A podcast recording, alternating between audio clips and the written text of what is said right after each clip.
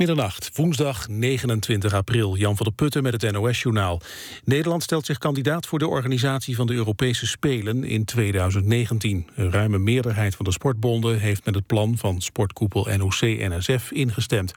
Ze hebben wel als voorwaarde gesteld dat de financiering rond moet zijn. De Europese Spelen worden dit jaar voor het eerst gehouden in Baku in Azerbeidzjan. Daar staan in juni 20 sporten op het programma, waaronder zwemmen, atletiek, judo en wielrennen. Voor 2019 is Nederland tot nu toe de enige kandidaat. Het leger van Nigeria zegt dat het 200 meisjes en 93 vrouwen heeft bevrijd uit handen van terreurbeweging Boko Haram. Het gaat volgens het leger niet om de ruim 200 schoolmeisjes die vorig jaar april werden ontvoerd uit een internaat. Bij de bevrijdingsoperatie werden ook drie kampen van de islamitische terreurbeweging vernietigd. Volgens een schatting van Amnesty International heeft Boko Haram afgelopen jaar ruim 2000 vrouwen en meisjes ontvoerd, verkracht of uitgehuwelijkt. Het schrappen van vergoedingen en behandelingen uit het basispakket levert de overheid minder op dan verwacht. De Algemene Rekenkamer zegt dat er de afgelopen jaren 250 miljoen euro minder is bespaard dan was begroot. Zo gingen de cholesterolverlagers uit het pakket. Dat moest 97 miljoen opleveren, maar het werd maar 15 miljoen. In het Duitse bekertoernooi is landskampioen Bayern München uitgeschakeld. In de halve finale was Borussia Dortmund uiteindelijk te sterk. De wedstrijd eindigde in 1-1 en Dortmund nam uiteindelijk de strafschoppen beter dan Bayern. Arjen Robben van Bayern, die lang geblesseerd was, deed als invaller een kwartier mee en viel toen weer uit. Dan het weer nog. Vannacht in het noordwesten nog een bui. Verder opklaringen en er is kans op vorst aan de grond. Overdag periode met zon, ook wat regen. En het wordt 11 tot 13 graden. Dit was het NOS Journaal. NPO Radio 1. VPRO. Nooit meer slapen.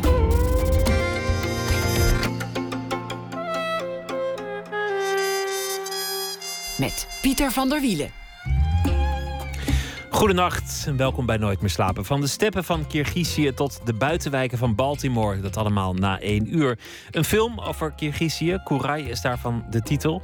En over uh, rassenrellen en een uh, film, een tv-serie, The Wire, die eigenlijk bewaarheid lijkt te worden in Baltimore.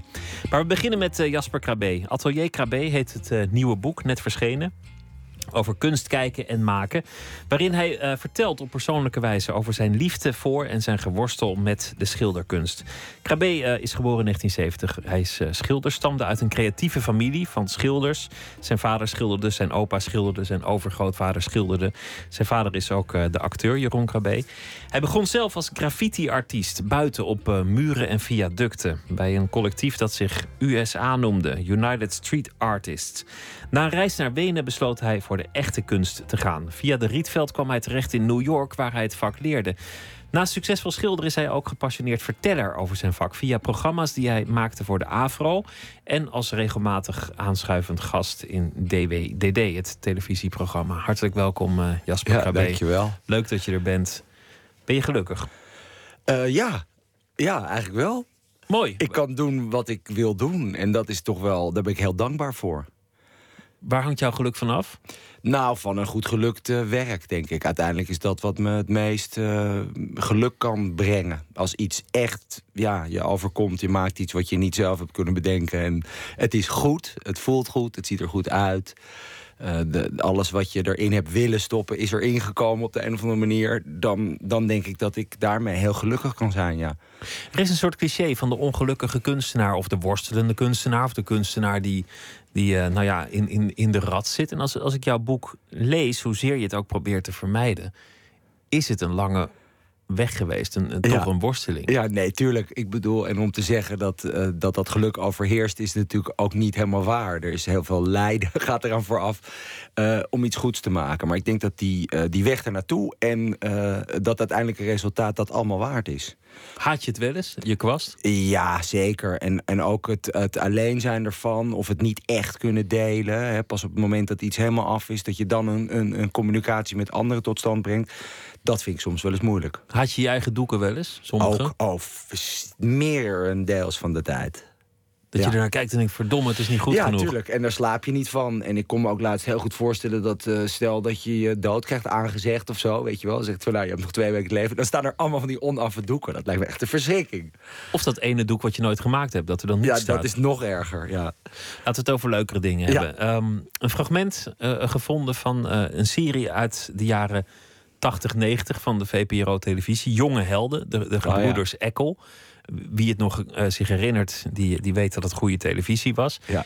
En daarin kom jij ook voor. Piepjong was je. Ik denk ja, een jaar ja, of 13 of zo. Ja. En, en je was graffiti-artiest, deel uitmakend van een collectief. Ja. En eh, ze gingen met je mee. Nou, we, we luisteren naar een klein stukje. Onze naam schrijven we ook op en we maken pieces met onze naam. Dat wij houden onze naam gewoon in stand tegenover eh, alle schrijvers. En met elkaar zijn we het gewoon. Er zijn allerlei soorten groepen. Zo heb je de KGB, de Kings Go Bomb. En, stelt nog niet zoveel ja, die kan- nee, kan- ze stellen nog niet zoveel voor, maar er zijn ook andere groepen die komen ook wel in de richting. Waarom maken jullie die graffiti? Nou, het is een kick. Ja, een kick. Als je het eh, terugziet, wat je gemaakt hebt. Mooi ook. Ja, leuk. Maar wat is die kick dan? Nou, Spanning. ah, ja, ik weet niet. Je, je maakt het uh, dus s'nachts. Dus je, je ziet eigenlijk niks. Je ziet de kleuren niet en zo. En als je dan overdag terugkomt eh, kijken wat je hebt gemaakt. En je ziet al die kleuren zo en je ziet het geheel. Het is gewoon een ontzettend grote kick om het dan eh, terug te zien. En ook helemaal Amsterdams gaan ja, praten. plat Amsterdam. Ja. Zo praat je nu niet. Nee, dat is echt uitgeramd. Ik weet nog dat rond die tijd moest ik ook op televisie iets voor Willem van Oranje doen. En dan speelde ik de jonge prins. En ik, ik spra- sprak dus zo Nederlands. Toen ben ik echt op taalles, eh, moest ik echt enorm dat eruit geramd krijgen. Ja, maar ja, als je 13, 14 bent en de jongens om je heen die praten zo, ja, dan ga jij precies. het ook Ja, zo dan ga je zelf wel eh, meedoen. Nee, maar de, de, de stelligheid ook waarmee ik die dingen beweer, dat vind ik zo grappig. Weet je wel, van ja, die gastjes stellen niks voor. Ik bedoel, ik had echt eh, grote, grote bek, ja. Maar jullie deden het ook, want jullie, eh, ik heb ook foto's gezien, grote oppervlaktes, Ja. enorme viaducten. Ik denk, hoe hebben ze dat voor elkaar gekregen zonder Ja. dat er ooit iemand van de, de Securop of de, de, de Nou ja, we werden, werden om de havenklap wel opgepakt. Ik bedoel, er was wel heel veel eh, vluchtwerk bij door metrogangen. En eh, het was een hele spannende tijd. Het was echt een soort jongensboek achteraf.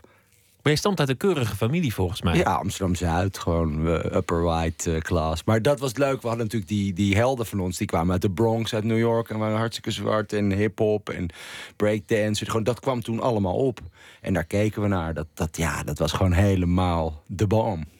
Dat was ook fascinerend. Ja. Dat heeft ook enorm veel invloed gehad op heel veel dingen die nu in musea hangen. En Ja. dingen die nu ook nu op musea Ja. Staan, natuurlijk op de muur. Ja. Onder andere iets wat heel lang van jou. Ja, eh, ik heb op- jarenlang op de buitenkant van het stedelijk gehangen. Dat vond ik eigenlijk een grotere eer dan erin te hangen.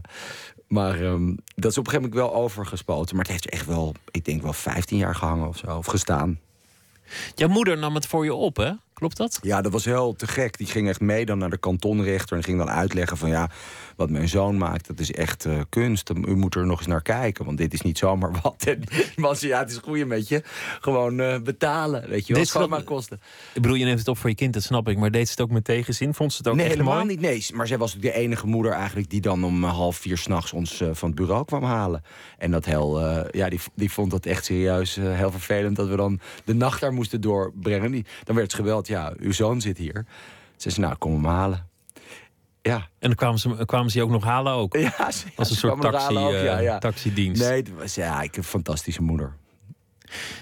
Die, die familie, eigenlijk, eigenlijk als, je het, als je het achteraf bekijkt, denk je ja, het zat er al in. Je overgrootvader, je grootvader, je vader, iedereen eh, eh, schilderde, iedereen die kwast in de hand. Natuurlijk zou het vroeg of laat. Nou, het is een soort ge- genetische bepaald, maar, maar ook heel erg eh, support. Dus eh, bijvoorbeeld dat, dat voorbeeld van mijn moeder, maar ook dat ze ja, me echt wel eh, supporten, ook om naar de academie te gaan. Je hoort altijd van die verhalen van mensen die dan helemaal moeten bevechten, ik kunstenaar worden. Het mag niet. En bij mij was het van ja, nee, natuurlijk.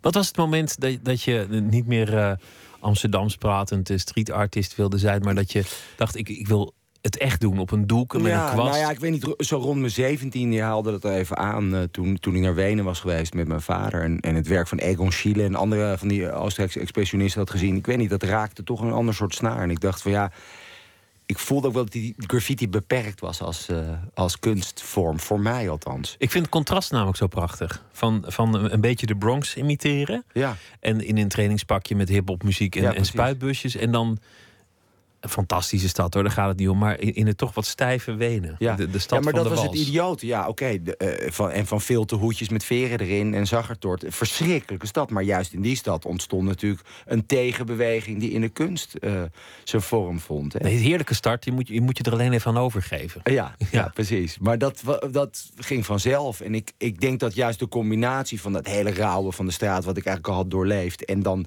ja, wat dan later tot de kanon van de hoge kunst is gaan behoren... maar hè, ook Klimt en, en, en Oscar Kokoschka... gewoon die hele stroming, gewoon, het opende voor mij een andere wereld eigenlijk. Ik had nooit zo gekeken naar klassieke schilderkunst, weet je. En schilderkunst heeft dan meteen ook ehm, iets ouderwets. Althans, zo wordt het, wordt het in, de, in de kunstwereld nog wel eens beschouwd. Ja. Als, je, als je punten wil scoren, ook op de academie, dan, dan Ja. zou je, ja, dat beschrijf je ook in je boek. Dan moet je eigenlijk iets met video-installaties Ja. gaan doen, of, of performance art, of jezelf met verf overgieten. Ja. ja, maar daar heb ik me altijd heel erg tegen verweerd. Ik vond juist dat, dat schilderen, ja, dat, dat vond ik het, het ware of zo. Omdat het een soort oerkunst is. Ja, het is een soort. eh, nou, het lag heel dicht bij me. En ik vind ook eh, de, de wereld die je daarmee kan eh, scheppen, vind ik heel mooi. Hoe bedoel je de wereld die je ermee kan nou, scheppen? het is je ja. eigen medium en je kan het je helemaal eigen maken, snap je? Ik bedoel, ik, ik heb me dat ook uiteindelijk denk ik zelf geleerd. Ik wilde heel graag wel echt ook technieken leren. Nou ja, er liep al sowieso niet echt meer iemand rond die je dat kon, eh, kon eh, leren op, op de Rietveld. Het ging inderdaad alleen maar over nieuwe media en... En ik, eh, ja, ik wilde gewoon terug naar de roots van, van ja, hoe maak je een, eh, een schilderij? En hoe ga je laseren en glaceren? Ook technieken wilde ik echt leren. En dat heb ik me uiteindelijk zelf eigen gemaakt. Als mensen met dédain praten over kunst, wat helaas eh, Ja. toch maar al te vaak gebeurt, dan, dan halen ze bepaalde clichés aan. Ja. Als ik jouw eh, verslag lees van jouw eerste jaar aan, aan de Ja. Rietveld, dan, dan liepen al die clichés- daar ook wel daadwerkelijk rond. Ja, Mensen die eigenlijk beter voor therapie hadden kunnen kiezen, maar het werd helaas de kunstacademie. ja precies. Ja. Nou ja, het, het was ook een soort verzamelplaats van mensen die ja, het, het niet redden op de een of andere manier. Of op zoek waren naar een soort verlossing. Hè? Dat, dat schrijf ik ook van een ty- tyrannieke moeder of van eh, een mislukt eh, leven in het algeheel. Maar dat maakte het ook wel interessant. Er wa- was natuurlijk wel heel veel wrijving daar. En eh, ook hele interessante mensen, weet je. Ik bedoel, eh, absoluut. Maar die niet per se kunstenaar moesten worden of zo. Nee, mensen die met hun eigen menstruatiebloed eh, op, op een doek klodderden. Dat, Ja, ja maar die gingen altijd stevast eh, door naar het volgende jaar. Die werden dan heel goed gevonden. Maar ja, die zag je dan later terug, weet je wel. Op eh, plekken in eh, rare winkels die eh, dan een bijbaantje hadden genomen. En er zijn natuurlijk maar heel weinig mensen die ook daar echt mee verder zijn gegaan. Hè, met die kunst. Maar dat zijn, want dat, dat is uiteindelijk ehm, wat, wat ook belangrijk is als je voor kunst kiest. Er zijn maar heel weinig mensen die er uiteindelijk een, een Ja. baan van kunnen maken Ja. of een bestaan uit kunnen Ja. halen. En dan moet je wel zo goed zijn en ook zo goed in andere dingen die erbij komen kijken. Ja, het is, het is eh, heel veel meer dan natuurlijk alleen dat werk maken. Het is ook de communicatie daarover. En dat vind ik ook een heel mooi eh, aspect. En ook het, het commerciële aspect. En ik heb nooit een knieval gelukkig hoeven maken in wat ik wilde doen. Ik heb altijd mijn eigen werk kunnen maken en mensen gevonden die dat volgden en verzamelaars. En dus die, ja, ergens moet je die mazzel ook hebben, denk ik. Maar eh, daar werk je dan ook met alle middelen aan. New York. Het, het lag voor de hand dat je daar naartoe zou gaan. Ja. Om, omdat je vader van die stad houdt. Om, omdat je eh, als graffiti-artiest Ja. natuurlijk al gefascineerd was door die stad. Omdat in die jaren alles wat uit. New York Ja. kwam gewoon goed was. Het was gewoon het mekka, weet je. Het was gewoon voor 80. alles. Ja. Ja, ik moest erheen. En ik wilde er ook heel graag echt eh, studeren. Dus ik ben naar de Cooper Union gegaan. Hele te gekke eh, kunstacademie. Heb ik maar een jaar gezeten. En eigenlijk dat jaar, dat deed mij meer dan die hele vier jaar op de Rietveld. Ja, niks ten nadele van de Rietveld. Hele leuke academie. Maar de aanpak was zo te gek in New York. Het was gewoon heel erg eh, echt zo hands-on. En die... ik herinner me ook een, eh, een kunstenaar die daar rondliep, die les gaf, Jack Witten. Die zei gewoon: Hé, hey, gast, jij wil dan zo graag hier kunstenaar worden. Maar kijk even om je heen. Weet je hoeveel kunstenaars hier rondlopen? En dat zijn er echt honderdduizenden. Maar als ik, als ik het lees, want jij schrijft het op met, nou ja, voor jou kenmerkend enthousiasme. Maar als ik, als ik het lees, dan, dan, dan komt daar een jonge, ambitieuze kunstenaar. Die, die eigenlijk hier al denkt: van goh, nou, ik, ik, ik kan dat wel. Ik ga naar New York. En je komt daar en dan zeggen mensen: zo goed ben je niet. Kijk eens om je heen. Al die, Ja. al die gasten zijn beter. Ja, En een aantal beroemde mensen die jij idoleert, die zeggen: Weet je, die kunst van jou, ik vind helemaal niks. ja, Ik vind het gewoon niet goed genoeg. En je bent alleen en je loopt in die stad en het kan er koud zijn. ja. Dat Ja. kan toch amper een leuke tijd zijn Nee, geweest? maar dat was ook een- best een zware tijd. Maar de confrontatie met jezelf is natuurlijk heel belangrijk. En eh, die moet je echt aandurven gaan. Anders denk ik dat je die kunst ook niet aan kan. En ik denk zo diep eh, te boren moet je ook durven en willen. En ik, wat je al aangaf, dat is niet altijd makkelijk. Maar het is wel ontzettend mooi als je tot een punt eh, geraakt... dat je daarmee at ease bent, weet je. Dat dat lukt. Dat is natuurlijk wel te gek. Dat je je eigen kunstvorm beheerst en, en ook weet waar je heen wil ermee. En wat je wil uitdrukken. De vraag die er aan ten grondslag ligt is: Ja. wanneer is een doek goed? En dat, dat is bijna een soort million dollar question, Ja. omdat je Ja. kan naar een museum gaan en het nog steeds oneens zijn of Velasquez nou wel of niet goed is. Mhm. Maar, maar voor jouzelf, kijkend naar je eigen werk, ben je er ooit achter gekomen wanneer iets goed is? Ehm, nou, dat is heel gek, want in sommige periodes vind je dus bepaalde dingen goed die je later weer minder goed vindt. Dus het is, er is geen, absoluut geen eenduidig antwoord op. Maar ik kan wel zeggen dat eh, er staat bijvoorbeeld één werk in mijn boek. Dat is een heel groot blauw schilderij. Wat ik heb gemaakt naar aanleiding van een tropische nacht in Maleisië. Die ik een keer heb meegemaakt. Er gebeurde niks speciaals verder in die nacht. Maar het was heel beklemmend en het uitzicht was heel mooi. Maar uit mijn herinnering heb ik toen een schilderij daarover gemaakt. En daar zijn er eigenlijk een heleboel dingen misgegaan in dat schilderij. Dus je kan zeggen, de ondergrond was niet helemaal stabiel, waardoor de verf niet pakte. En de afbeelding werd me niet helemaal scherp. En ik kon me niet helemaal meer voor de geest halen. Dus er stonden twee houten beelden in beeld. En die heb ik geschilderd. Hebt een beetje lullig geschilderd. Dus eigenlijk kan je zeggen dat niks klopt in dat schilderij. Maar uiteindelijk alles tezamen was het helemaal dat gevoel voor mij van die eh, nacht in Maleisië. En het, het maffe is nou dat ik heb het toen verkocht via een galerie in Antwerpen aan een verzamelaar uit Kuala Lumpur. Dus het is ook teruggegaan naar Maleisië. Die man had zoiets. Is zo raar. Dit werk doet me echt zo denken aan Maleisië, waar ik woon. Ik zei, nou, het dat best klopt. abstract was. Het, Het was een heel abstract ding. En het stond ook niet van, hé, hey, dit is gemaakt in Maleisië, snap je? En, en hij voelde dat aan. En, en nou ja, dat vind ik dus het mooiste van, van eh, dat kunst zoiets tot stand kan brengen... dat je een bepaalde herkenning bij iemand oproept. En dan gaat het ook nog eens terug naar de plek waar het eigenlijk vandaan komt. Ja, dan is de cirkel rond. Maar het, het, het is een worsteling om er te komen. Je, je beschrijft eh, leermeesters, mensen die, die durven te zeggen: ehm, dit is niet goed of dit kan beter. Of Ja. die op, op het juiste moment juist met positieve Ja. aanmoediging iets deden. En hoe je ook leert minder te willen zeggen, weg te laten, bepaalde trucs en technieken die je onder de knie krijgt. En zo hoe je langzaam daar komt. Maar uiteindelijk gaat het hier om. Een soort zeggingskracht. Ja, zeggingskracht. eh, en, en uiteindelijk, daar gaat mijn kunst in ieder geval over. Toch over eh, ja, gevoel ook. Ik bedoel, dat klinkt dan heel abstract. Van ja, nou ja, mijn gevoel zegt dat het goed is. Maar het is natuurlijk heel veel meer dan dat. Je hebt altijd inhoud en, eh, ehm, en een idee wat je wil overbrengen. Maar, maar zonder gevoel gaat dat idee natuurlijk niet werken.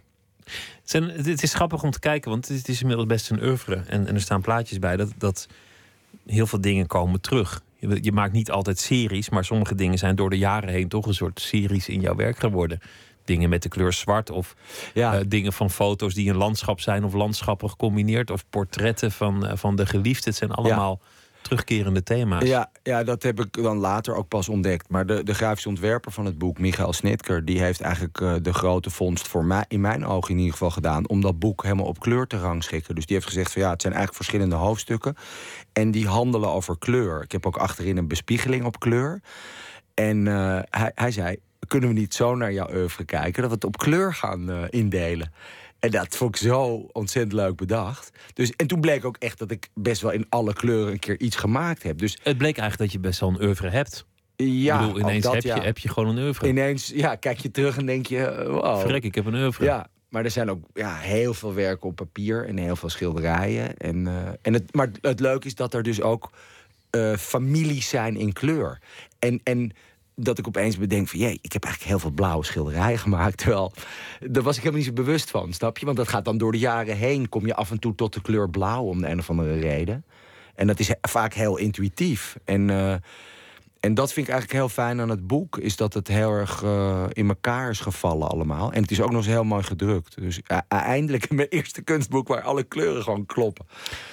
Je zegt ergens vanaf de eerste streep weet je eigenlijk al of iets goed wordt. Ja, ja, Dat vond ik een hele wonderlijke uitspraak. Je, Ja? hebt, je hebt een doek, je zet een streep. ja. En dan weet je, oh, dit, dit wordt een heel Nou, goed doek. Ik, ja, dat zal ik dan toelichten. Het is eigenlijk als, een romancier die zijn eerste zin schrijft. Weet je, als je eh, verkeerd begint, dan gaat dat verhaal ook nergens naartoe. En dit is hetzelfde. Ik werk op hele eh, ja, kwetsbare ondergronden. Soms op eh, karton en soms op eh, ja, hele onstabiele dragers. Eigenlijk ik heb heel veel op oud eh, achtergrond decordoek gewerkt. En als je dat verknalt, dan krijg je nooit meer terug, snap je? Dat is echt eenmalig. Dus eh, dan moet je heel secuur, eigenlijk heel eh, wakker...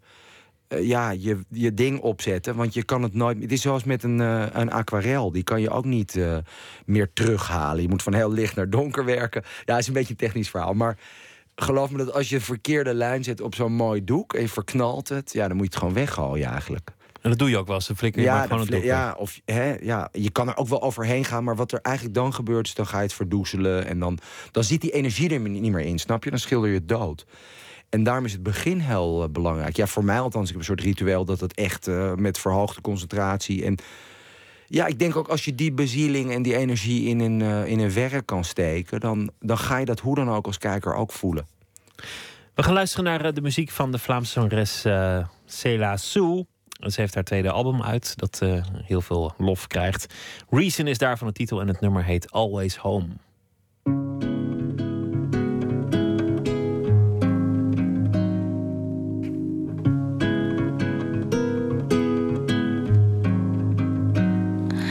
My eyes see the rest of the way long before I know the secrets of my expectations. And they store all my feelings and they know where I came from.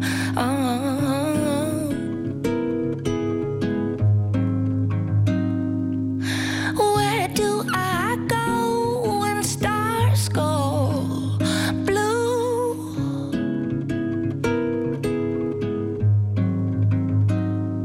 But my eyes will see the rest of the way long before I know secrets of mine. Ooh. This broken mind,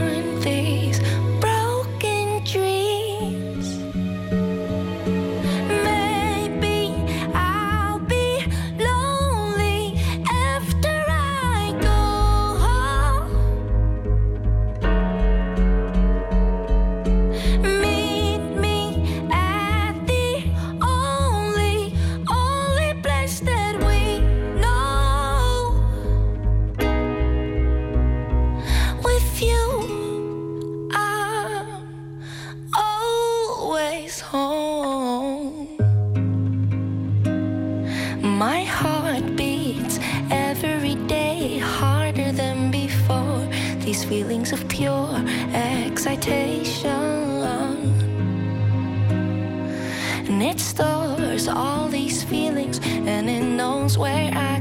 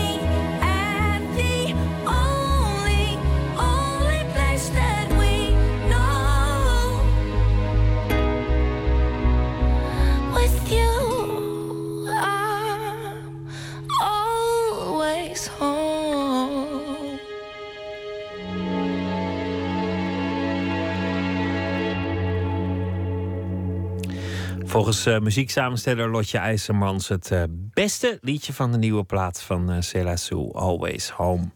Nooit meer slapen in gesprek met Jasper Krabbe. Naar aanleiding van een nieuw boek, Atelier Krabbe, over kunst kijken en maken. Je bent naast schilder, ben je ook een, een hoe zou ik het noemen, verteller over kunst. Een popularisator, een, een, een verkoper van, van de sector. Ja, grappig. Ja. ja, zo heb ik het zelf nooit gezien als verkoper. Hoe, hoe kan dat eigenlijk? Waarom, waarom is dat een, een wens geworden of een, nou, verlangen om dat... Nou, het is ontstaan. Ik bedoel, uh, ja, ik werd op een gegeven moment... Uh, toen was dat nog de AVRO, nu is dat de AVRO-tools... maar gevraagd om mee te denken over een kunstprogramma. En dat werd toen uh, Artman. Dat heb ik samen met David Bade een paar seizoenen mogen maken. Dat was een fantastisch leuk programma. En um, daarin, uh, ja, ik weet, ik had altijd al heel erg de behoefte om uh, die kunst breder te dragen. Het frustreerde me gewoon heel erg dat er heel weinig discussie is over kunst. En wat is nou eigenlijk goed en, en waarom kijken we hier Ja. naar en waarom niet Ja. daar naar? En... Ja, je leert niet meer kijken, weet je, op school. Er is heel weinig geld voor kunsteducatie. Dat irriteert me heel erg. En ik denk van ja, we moeten gewoon eh, toch ook eh, kinderen, eigenlijk van jongs af aan leren kijken. En dat gebeurt niet. En, en er is geen, ja, zo weinig eh, discussie, weet je. Er is, er is wel een discours, maar die wordt natuurlijk door een paar mensen gevoerd in de, in de sector zelf, weet je wel. Dat zijn kunstcritici, eh, kunstenaars zelf, eh, museummensen, en curatoren en zo. Maar ja, ik zou het zo mooi vinden als het ook gewoon een, een discussiepunt, weet je wel, aan de, aan de stamtafel is. Of, Het was een zeer aanstekelijk programma. Je, je, je haalde verhalen aan over beroemde schilders en een, een verloren liefde of een worsteling met Ja. een bepaalde techniek. Naar alles wat er over te vertellen is. Ja. Je, liet, je liet die doeken zien met, Ja. met oog voor detail. Toch, toch ben ik bang dat de mensen die keken er in eerste instantie al iets mee hadden. Dat, dat blijft toch altijd het probleem. Ja, ik snap wat je bedoelt. Een soort van preek voor eigen parochie of zo. Dat er mensen naar kijken die toch wel weten al. Maar dat was ook een beetje de programmering. Nou ja, je weet Misschien bereik je nog iemand. Ja. Of misschien iemand die, Ja. Die Nou, zelfs die- te lui is om te seppen. Die dan Ja. ineens denkt, goh. Nou, die, die Ja. wens was er wel in ieder geval. Het lijkt me heel mooi als, als mensen er toch dan iets meer vertrouwd mee raken. En niet dat idee van, ja, ik heb geen verstand van kunst. Dat hoor je ook heel vaak. En dan zeg ik, maar je weet toch wat je mooi vindt? Ja, ja dat weet ik wel. En nou, daar begint het. En daar moet je op vertrouwen. Toch? We hebben hier wat minder een traditie dan in andere landen met, met, met onderwijs eh, over kunst. En dan doe ik mensen tekort die dat gewoon als, als beroep doen. Maar in, in, in Frankrijk is de gewoonte dat elke Ja. woensdagmiddag de musea uitpuilen met schoolklassen Ja. die zich nog gedragen ook.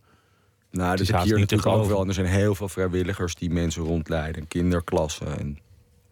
Maar ik vond het eh, in ieder geval een hele grote kans om eh, iets, die kunst iets breder te dragen. En dat heb ik ook geprobeerd in Opium.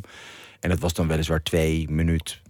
Ja, in twee minuten een, een tentoonstelling recht doen. Ja, dat kan bijna niet, weet je. Maar ik heb dat Nou wel ja, zo, geprobeerd. zo is de tijd, toch? ja. Ook. Nou ja. Ja. het mag ook wel hapsnap snel. Ik bedoel, je maar... kan het ook in 10 minuten doen, maar dan Jawel, kijkt maar er goed, niemand. je wil Ja. wel de, de nuance er ook in brengen. Dus me werd me wel eens verweten dat ik dan heel snel praatte. Dus ik, nou ga jij dan in twee minuten een tentoonstelling recht doen, weet je? Dan moet je wel En dan ook nog langzaam maken. praten, ja. en dan ook nog eens langzaam praten.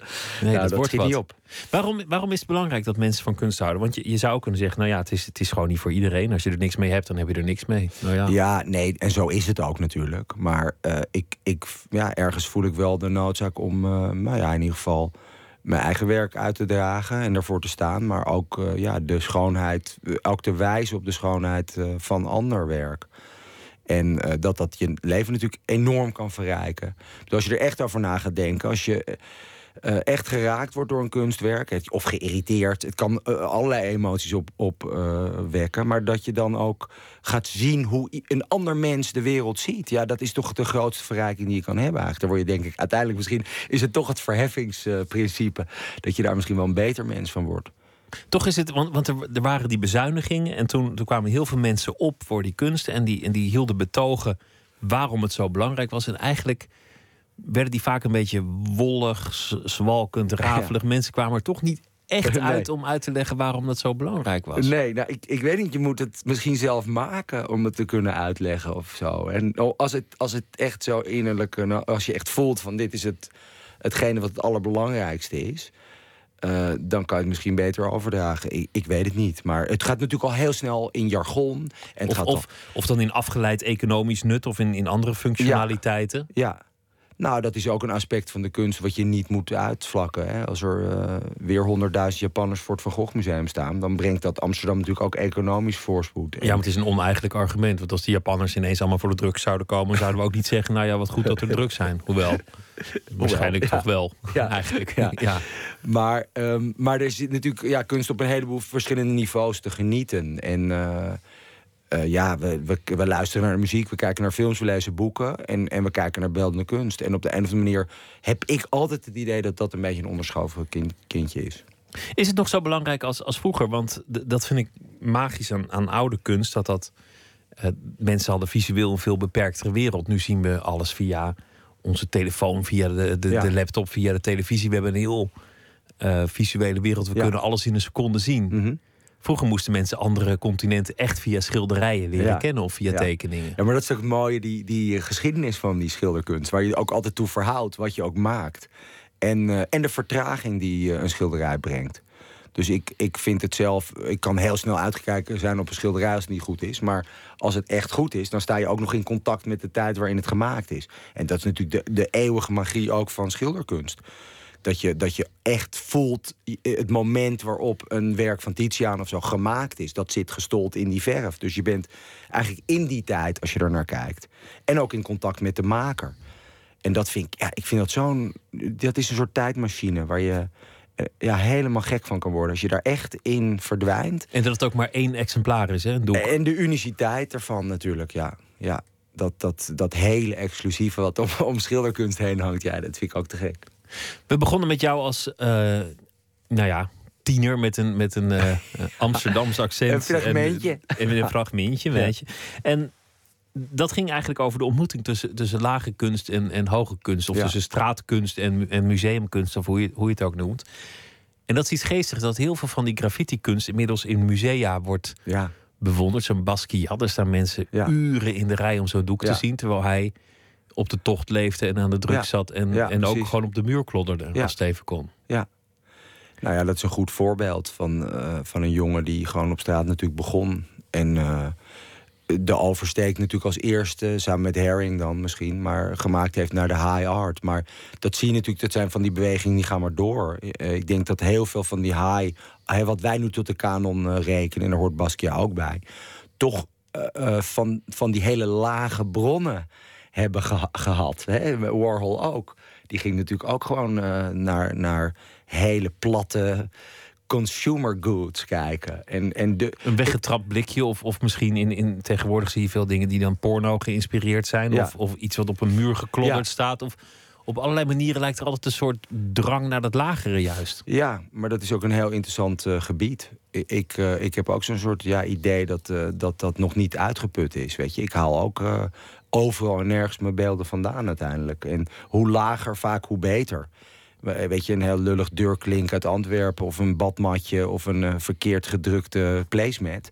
dat kan allemaal heel waardevol zijn. Al is maar de kleur weet je, van een ding of de afbeelding. Of, eh, ja, dat, daar zit vaak hele eerlijke zeggingskracht in, in dat soort beelden. Omdat het geen kunst wil zijn.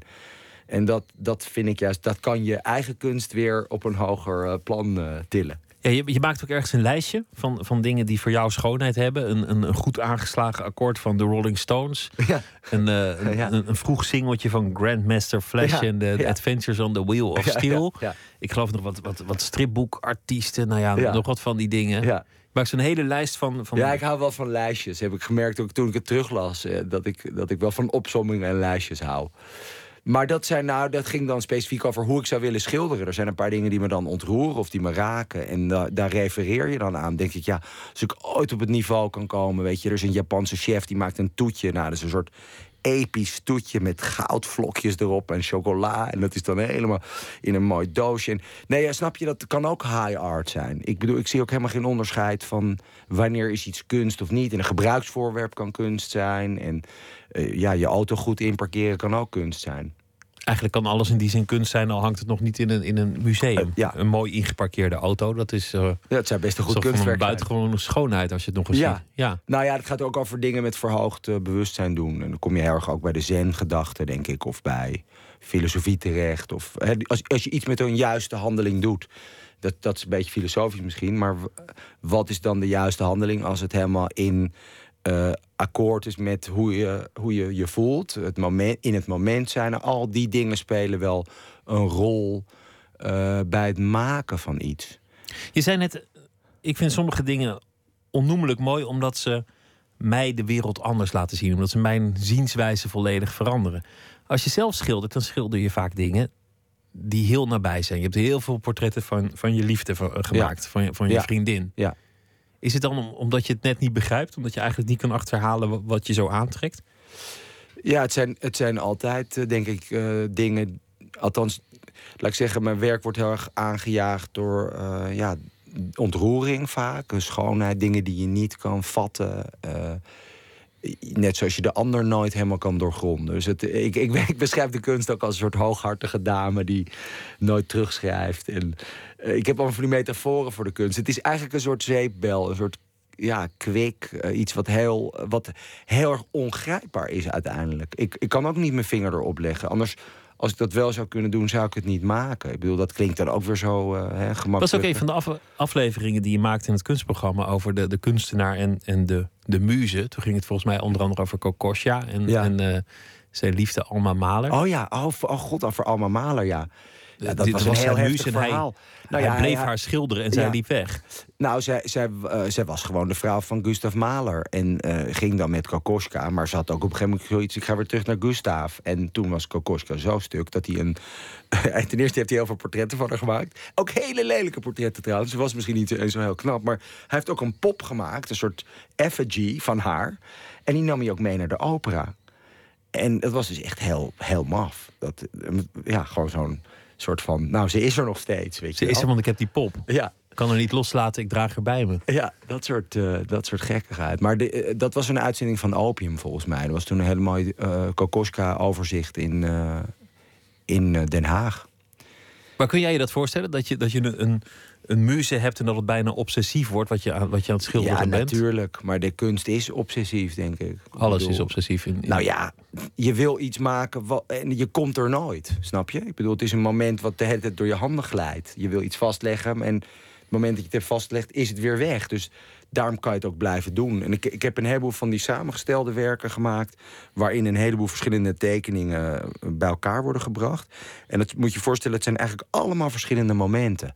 En die werken komen voor mij nog het dichtst bij hoe ik de realiteit ervaar eigenlijk. Weet je wel, want wij zitten hier te praten, maar ja, moet je kijken wat er allemaal om je heen nog gebeurt. eh, overal. En die, die gelijktijdigheid, die energie van, van eh, het moment en van verschillende dingen die tegelijkertijd gebeuren, die, ja, die fascineert mij heel erg. Laten we weer gaan luisteren naar eh, een van de dingen die Lotje IJzermans eh, heeft uitgekozen vandaag.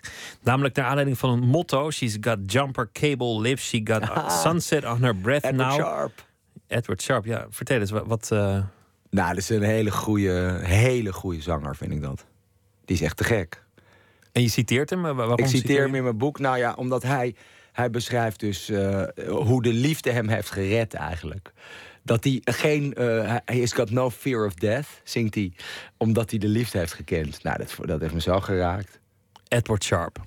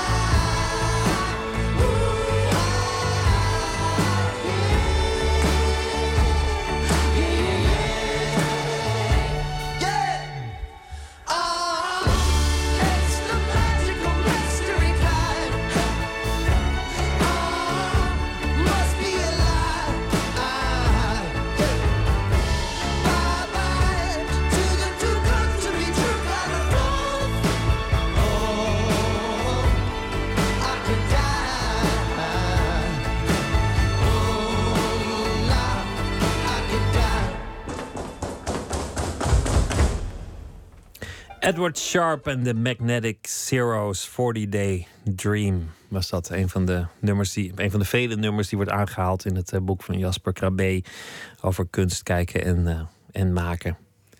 We hadden het aan het eh, begin over, over jouw overgrootvader die al schilderde. En je opa die schilderde. En je vader die schilderde. En die, die hele familie die, die, die schilderde.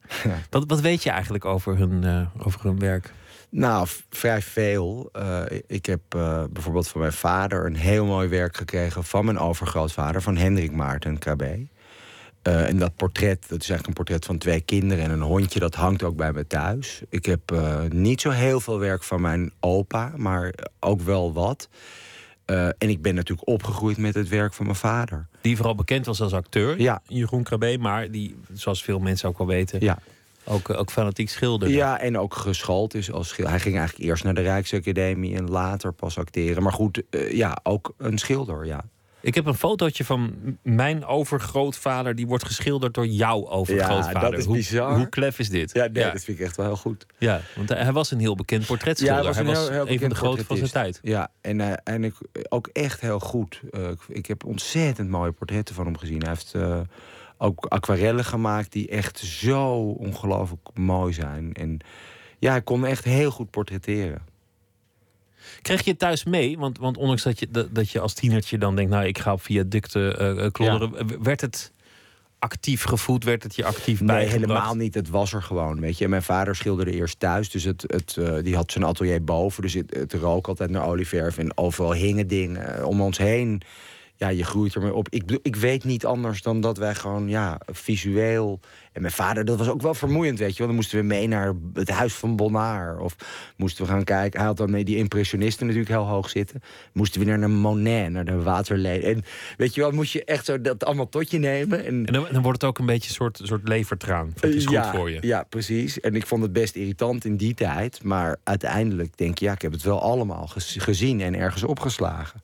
Dus ik, uiteindelijk ben, ben ik hem ook wel dankbaar. Je twee dochters zijn 13 en 14. Ja. Een beetje de leeftijd van het jongetje dat we net met een spuitbusje Ja. weer hoorden. Verzetten ze die zich tegen jou of, of begint er toch al iets te Eh, gebeuren? nou, nog niet.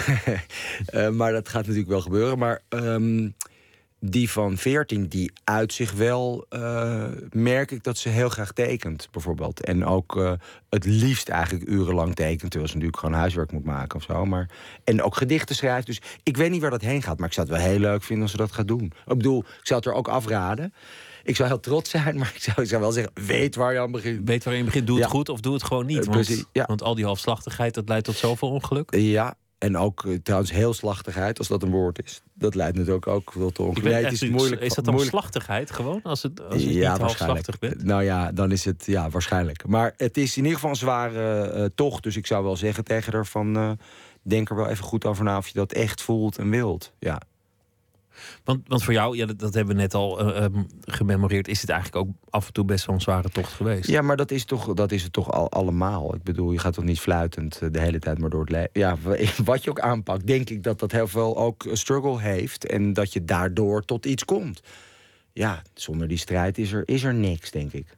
Nou, het is een hardnekkig cliché van, van de kunstenaar die, eh, die om eh één uur opstaat, een broodje jam eet en Ja, dan, eh, dan ja. een fles wijn leegt. Ja, en dan dat denkt, is er niet eh, uit te rammen. Nee. En dan een paar kwastjes op, op een doek en dan een subsidieaanvraagje eruit. Dat is er niet uit te rammen, dat Nee. cliché. Nee, nou ja, dat, dat is een verschrikking natuurlijk. Het is, ik, ik denk als je het echt goed wil doen voor jezelf hè, in eerste instantie, dan is het gewoon topsport. Dan, wil je gewoon, dan ben je gewoon ook eh, ja, gedisciplineerd met je vak bezig. Hoeveel uur, is, is daar iets over te zeggen? Hoeveel uur een beetje doek Nee, eh, aan nee, ja, arbeidsuur ik snap zou... dat je dat wel graag wil horen. Maar nee, Ja, dat, dat, is vind- heel dat afhankelijk. interesseert me wel. Nou, ik heb, Ja. ik heb eh, ja, dat m- is misschien niet slim voor mijn markt om dit te zeggen, maar ik heb laatst een portret gemaakt. Dat was echt in een kwartier klaar. Eh, maar dat is een uitzondering. Ik heb, ik heb ook al een ding waar ik al ja, echt wel meer dan een jaar aan het klooien ben. En dat is nog steeds niet goed. En dat moet rijpen. En weet ik veel, dan zet ik het weer een tijdje weg. Ik ben niet fulltime natuurlijk een jaar bezig eraan. Maar sommige dingen, ja, die, die, moeten, die hebben de tijd gewoon nodig. Ja, het is heel afhankelijk van een heleboel dingen eigenlijk. En ik word ook heel vaak uit mijn atelier gehouden door een heleboel externe omstandigheden. Dus ik, ik ben er niet de hele tijd bij bezig. Dat kan ook niet. Er is zoveel omheen, snap je? En dan ja, een boek maken of werk wat terugkomt... of een expositie organiseren. Of, eh, Toch wek je redelijk de indruk volledig obsessief te zijn. ja, Ja, met, met Oh. je werk. Ja. nou ja, ik, weet, ik hoop dat ik nog een leven daarnaast heb ook. Ja, ik hoop het ook. Ja, ik maar hoop het ook. Nee, maar als ik, als ik dit lees, hoe jij erover schrijft... en over, over, je, over je worstelingen en, en over, over je leermeesters... En, eh, en hoeveel uur je soms doorbrengt, in, zeker in het begin... om een bepaalde techniek goed te krijgen... dan denk ik, nou, het is... Ja, maar dat het voelt maar niet, hebben. het voelt niet obsessie. Ik, het voelt gewoon als iets wat ik heel graag wil doorgronden voor mezelf. Gewoon om het onder de knie te krijgen, om het, om het nou goed ja, te doen. nee, zo is het niet. niet van, eh, maar ik kan me wel voorstellen, als je goede voetballer wil worden, dan ga je gewoon straatvoetballen, toch? En to- omdat je het zo leuk vindt, tot je gimpen aftrapt en eh, dan maak je je eigen goaltjes. En dat is het een beetje. En dat, ik heb er ook, ik bedoel, het klinkt nu alsof het alleen maar oh, worstelingen, strijd en dit. Dat is het ook. Maar het is natuurlijk ook heel erg leuk gewoon. Het is wel het, hetgene wat ik het liefst doe. En tekenen vind ik echt te gek. Ja, ik vind het gewoon heel fijn. Dat, eh, dat je een soort vertaling kan maken van iets wat je ziet. Dat gaat door je heen en dat komt er in een andere vorm uit. En dat kan je helemaal sturen. Dat, dat vind ik, ja, ik vind dat gewoon het mooiste wat er is eigenlijk. Daar zit een zekere vrolijkheid eh, Ja, in, zeker, in ja. natuurlijk. Laat je het ook zien aan je, aan je eigen eh, pa, wat je maakt... en overleg je ook met hem? Is, is er, Nou, we hebben wel, ja, in die zin? Nou, dat vind ik heel leuk. Hij is nu een serie begonnen met abstractere werken. En dat vind ik echt heel erg goed wat hij aan het doen is. En dat, dat zeg ik dan ook wel. Ik vind ook soms niet zo goed. En dan zeg ik het hem ook, weet je. En eh, dat zijn best pittige gesprekken soms. Dat klinkt, dat klinkt eigenlijk wel gezellig. Als je, ja, als nee, dat is het ook. En, en we, we kunnen heel goed delen daarin. En eh, over kleur. Of dan heeft hij een bepaalde verfsoort. Of eh, weet je wel, die er heel enthousiast over is. Of, gewoon, dat zijn hele leuke, leuke gesprekken. Maar wat is je, wat is je droom? Of, of is die droom al lang uitgekomen? Ben je er eigenlijk al? Of, of nee, werkt dat niet zo? Nee, zo werkt dat denk ik niet. Nee, nee ik wil gewoon eh, graag blijven doen wat ik doe en daar beter in worden. Ja, je, kom, je, je hebt een droom. Oh, je ja. gewoon je kaart aan de borst. Nou ja, oké, zeg maar die... eh, nee, ja, god, dan ga ik uitspraken doen. Nee, ik, ik vind eh, sommige ruimtes, als ik ze zie... dan denk ik, ik zou heel graag hier mijn werk willen hangen. En dat hoeft niet per se... Je hebt zo'n hele bedompte nieuwbouwzaal eh, in het stedelijk. Ik hoop niet, ik zie hier nu heel erg mee tegen een scheiders op. Maar ehm, eh, de hele grote bak die nieuw gebouwd is daaronder. En ja, ik denk wel van, yes, maar dan moet gewoon een keer helemaal vol hangen, weet je. Maar dan ook echt zoals het in depot hangt gewoon. Snap je? Zonder, Gewoon, ja. zonder aanziens of hoe zeg je, zonder onderscheid. Dat je het gewoon echt eh, salonstijl, zeg maar 1900, gewoon zo'n heel groot. Ja, ik, ik heb daar wel visies over. Of een soort visioenen eigenlijk meer over. Maar het kan net zo goed. Ja, ik was laatst in Antwerpen, loop ik zo'n oud klooster binnen en denk, ja, hier zou mijn werk ook heel goed. Ik bedoel, niet van, oh, ik hoor in het stedelijk te hangen. Zo bedoel ik het dus even niet. Laat ik het Maar ja, even dat- goed zeggen nu. een, een voetballer wil scoren, is, is dat uiteindelijk volgens mij voor de kunstenaar een van de dingen welke muren jij wil. Ja, maar ik wil gewoon ik wil delen. En het hoeft niet per se altijd in een museum te zijn, snap je? Ik vind juist ook heel vaak, eh, eh, weet ik veel, eh, je hebt ja, van die grote loodsen in Noord, Amsterdam-Noord staan, waar schepen werden verbouwd. Zo. Dat vind ik soms nog geschiktere plekken voor mijn werk dan zo'n White Cube museumzaal of galerie. Wat ik altijd fascinerend vind, is, is hoe dat eigenlijk werkt. Welke doeken waar komen te hangen, wat dat ineens waarde heeft, wat dan in de, in de tijdschriften komt, dat dan een belangrijke galerie daar ineens opduikt. Dat er ook een soort vermenging is tussen de persoonlijkheid van de man die het gemaakt heeft en, en de mythologie Ja. en de zelfmythologisering en, en dat doek wat hij, wat hij dan heeft gemaakt. En dat er ook altijd een soort verzet weer komt als iets, iets te hard Ja, gaat. Dat ja, anderen dus zeggen, loop er niet in, het is onzin. Ja, er is een heleboel hype ook natuurlijk in de kunstwereld. En opgeblazen Die gedoe. hele wereld, dat vind ik fascinerend. Ja, nee, dat is ook heel fascinerend. En er zijn ook een hoop gemanipuleerd met prijzen natuurlijk. En galeristen die hun kunstenaars opkopen op veilingen voor te hoge bedragen. Om dan die prijzen maar in stand te houden. Dus er is natuurlijk. Maar dat is de kunstmarkt en dat gaat over geld. En de kunst gaat natuurlijk over andere dingen. Ja, ja maar de, de- markt en de, en de kunst kunnen niet zonder elkaar. Nee, dat is helemaal Hoe- waar. hoeveel mensen bepalen eigenlijk wereldwijd? Ja, dat is een hele een- kleine groep. 30, 40? Nou, dat 50? zou, zou ik eh, niet echt uitspraak over durven doen. Maar je hebt wel zo'n eh eh 100, l- zo'n top 100 lijst elke keer. En daar, daar, daar zijn dus echt maar 100 echt players. Die, en de top 10 die bepalen het gewoon. En dat is inderdaad zo'n Larry Gagosian. En dat zijn een paar hele hoge museummensen. En eh, die bepalen natuurlijk een beetje wat er, eh, wat er waar hangt. En die hebben eigenlijk precies wat jij ook hebt. Want, want ehm, het be- begon dan met de, de graffiti. Dat je eigenlijk droomt van iets dat je uit een vochtig atelier hebt getrokken. Of iemand Ja. die op straat leeft in een kartonnen doos en die jij ontdekt hebt. Ja. Dat, dat is toch de mythologie die iedereen in stand wil houden. Ja, en die verhalen zijn ook heel belangrijk. Maar ze moeten wel echt zijn, weet je. Dat is wel. En ik Heb denk je nou, zelf ooit iets gedaan aan, aan zelfmythologisering om, om jezelf Alvast in wel. de markt te zetten? Nou ja, god, eh, ja. Niks wat niet helemaal waar was. Maar, maar, maar nee, tuurlijk. Ja, je, maar Maar, je iemand hebt die jouw doek koopt, want die geeft, die Ja. geeft, nou ja, de bedragen kennen die, maar die geeft veel geld uit om, om Ja. dat te hebben hangen. Die, wil ook, die koopt ook een beetje jou. Als ik jou helemaal Nou niet ja, aardig vind, als het goed is niet. wel, maar daar zit toch ook iets persoonlijks. Dat moet er toch ook in zitten. Anders, wat koop je dan anders? Dan koop je alleen een naam of een, eh, een idee of een. Dus ik hoop dat er iets van mij in zit, ja. En da- dat is iets waard, hoop ik ook. Snap je? Maar je gaat niet het thuis ophangen en zeggen: hier hangt hij leuk, want dat gaat je ook weer te ver. Dat ik, dat ik mijn eigen werk ophang thuis. Ja, als iemand het van jou koopt, dat je, dat dat je dan bij die bolleboer langs gaat om, om te Oh, zeggen... om het oh, op te hangen of zo? Ja. Nee, daar doe ik niet aan. Nee, joh. Nee, dat moeten ze maar zelf gaan hangen. Nee, dat is niet mijn gebeuren. service included. Ja, soms als het leuke mensen zijn wel. Natuurlijk zijn vaak wel hele leuke mensen, maar... ehm, nee, ik vind dat, eh, dat gaat dan weer te ver, toch? Dan moet je ook weer zo'n praatje maken. Ik, nee, laat ik liever mijn atelier weer iets nieuws maken. Ja, zie, ik vind dat interessant hoe, hoe, dat soort, eh, hoe dat soort dingen werken. Je noemde en passant een paar kunstenaars die, die jij heel goed vond en heel eh, inspirerend. Maar dat waren dan echt wel grote namen uit het, uit het verleden tot nu toe. Ja. Wie, wie vind jij nou op dit moment, wat zijn de recente dingen die jij hebt gezien waarvan jij dacht van goh, dit heeft me zo geraakt, dit heeft me zo ondersteboven gemapt. Je bedoelt toch echt hedendaagse kunst nu?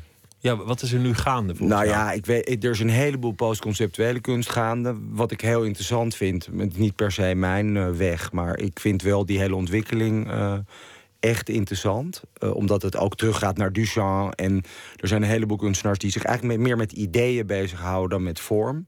En dat is een beetje een intellectueler discours. Maar ik vind dat wel iets waar je je toe verhoudt. Of moet verhouden.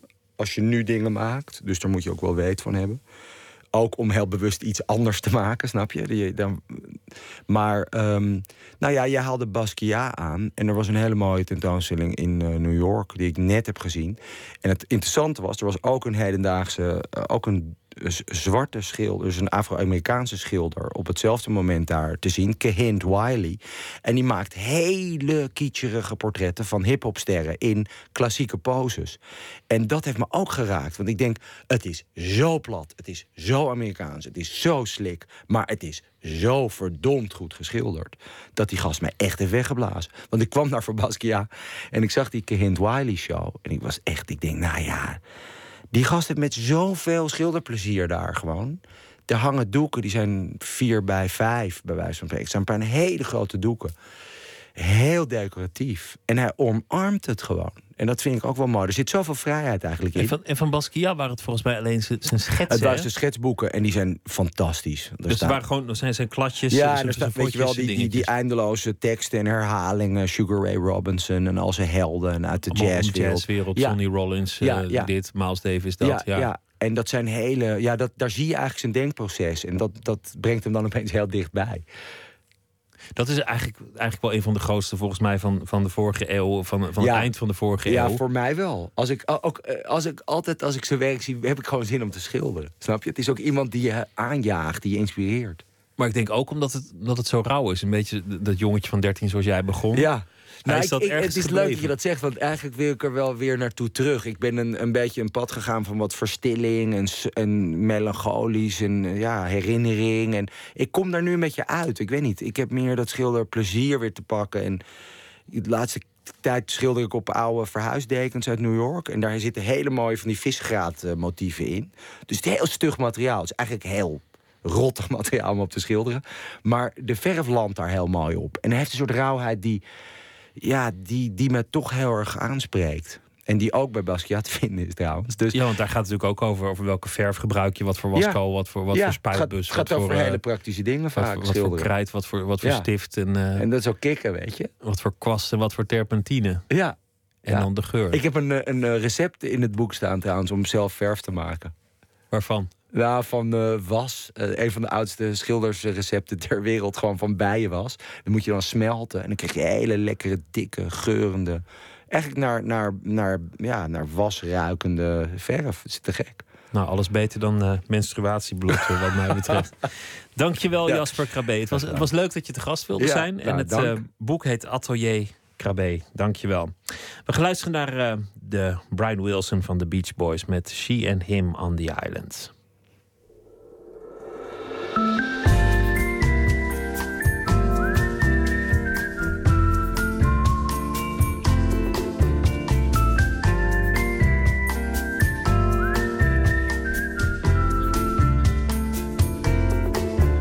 Booked a seven day cruise on our summer vacation. Ended up lost in this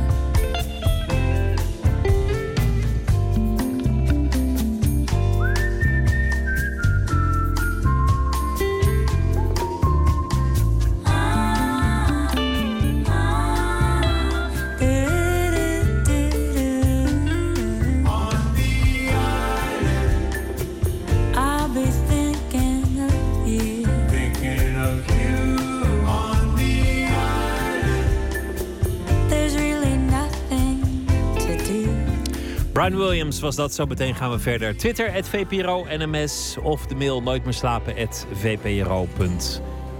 Graag tot zometeen.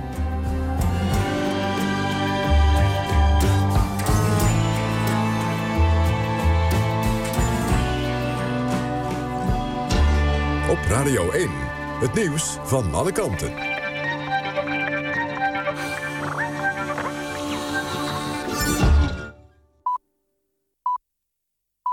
1 uur, Jan van der Putten met het NOS-journaal. Het overleg over een nieuwe CAO voor rijksambtenaren is mislukt. Het was net weer hervat, maar de vakbonden zien er geen heil meer in... omdat minister Blok volgens hen niet wil ingaan op hun eisen. De rijksambtenaren zitten nu 1600 dagen zonder CAO. Al die tijd hebben ze geen loonsverhoging gehad. De bonden willen 3% loonsverhoging... plus een compensatie voor de tijd dat er geen CAO was. Een Filipijnse vrouw die in Indonesië ter dood zou worden gebracht... heeft op het laatste moment uitstel van executie gekregen. Ze heeft een aantal uur de tijd gekregen om een nieuw proces aan te spannen. De vrouw zit in de dodencel wegens drugsmokkel. Acht andere drugsmokkelaars werden gisteren op Java terechtgesteld. Ze kwamen uit Indonesië, Nigeria, Ghana, Brazilië en Australië. Uit protest heeft Australië zijn ambassadeur uit Indonesië teruggeroepen. Een groep van 54 Nederlanders is met een Belgisch militair vliegtuig van Nepal naar New Delhi in India gebracht. Daar worden ze opgevangen door ambas- ambassadepersoneel. In de loop van de dag vliegen ze door naar Brussel. De Nederlanders zouden meegaan met een toestel van buitenlandse zaken, maar dat kan door de drukte nog niet landen op de luchthaven in Kathmandu. Zodra dat wel kan, zal het alsnog 80 mensen naar Nederland brengen. De handel in het aandeel Twitter is kort voor het sluiten van de Amerikaanse beurs stilgelegd, omdat de kwartaalcijfers waren uitgelekt. De cijfers vielen tegen en het aandeel Twitter daalde met zo'n 5% voordat de handel werd stilgelegd. Daarna publiceerde Twitter de, de cijfers snel en werd de handel weer toegelaten en toen daalde het aandeel tot wel 20 Dan het weer nog. Vannacht in het noordwesten nog een bui. Verder opklaringen en er is kans op vorst aan de grond. Overdag periode met zon, ook wat regen. En het wordt 11 tot 13 graden. Dit was het NOS Journaal. NPO Radio 1. VPRO. Nooit meer slapen.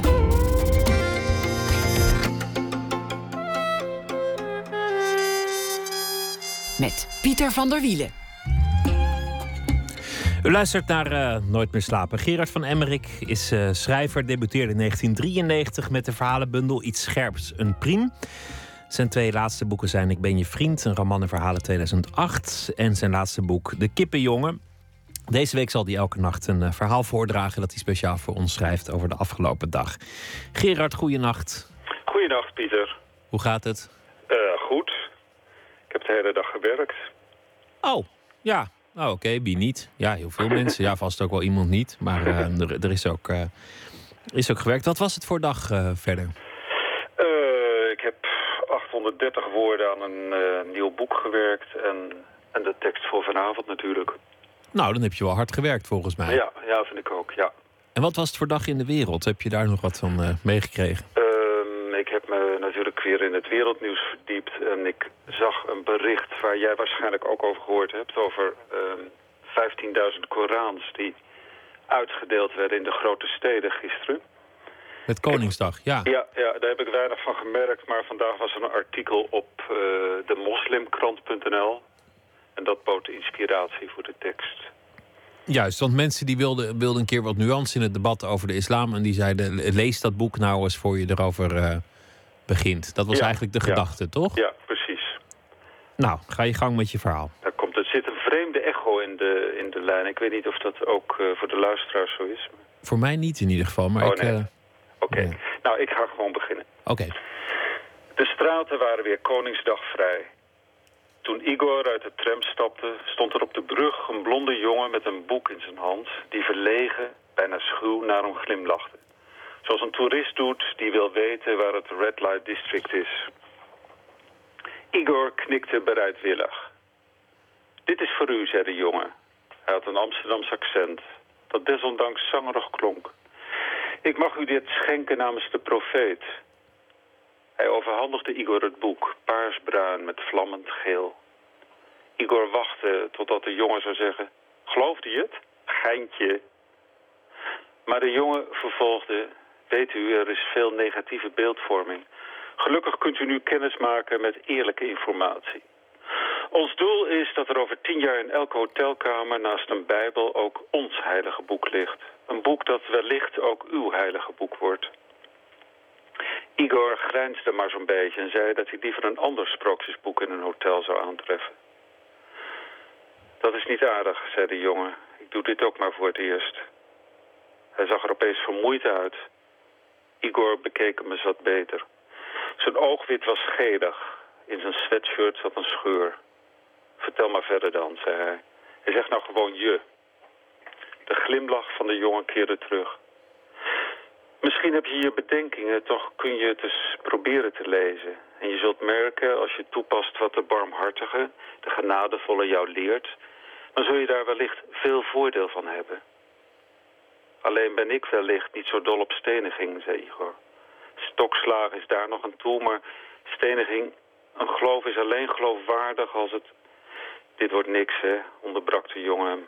Hé, hey, ik wens je een vreugdevolle dag en een vruchtbaar leven. Igor bedankte hem en wilde het boek teruggeven. Nee, zei de jongen, nee, neem maar mee. Neem het mee op je weg. Weet je, ik heb niet zomaar iemand uitgekozen. Ik zag je uit die tram stappen en ik wist dat je iemand nodig had.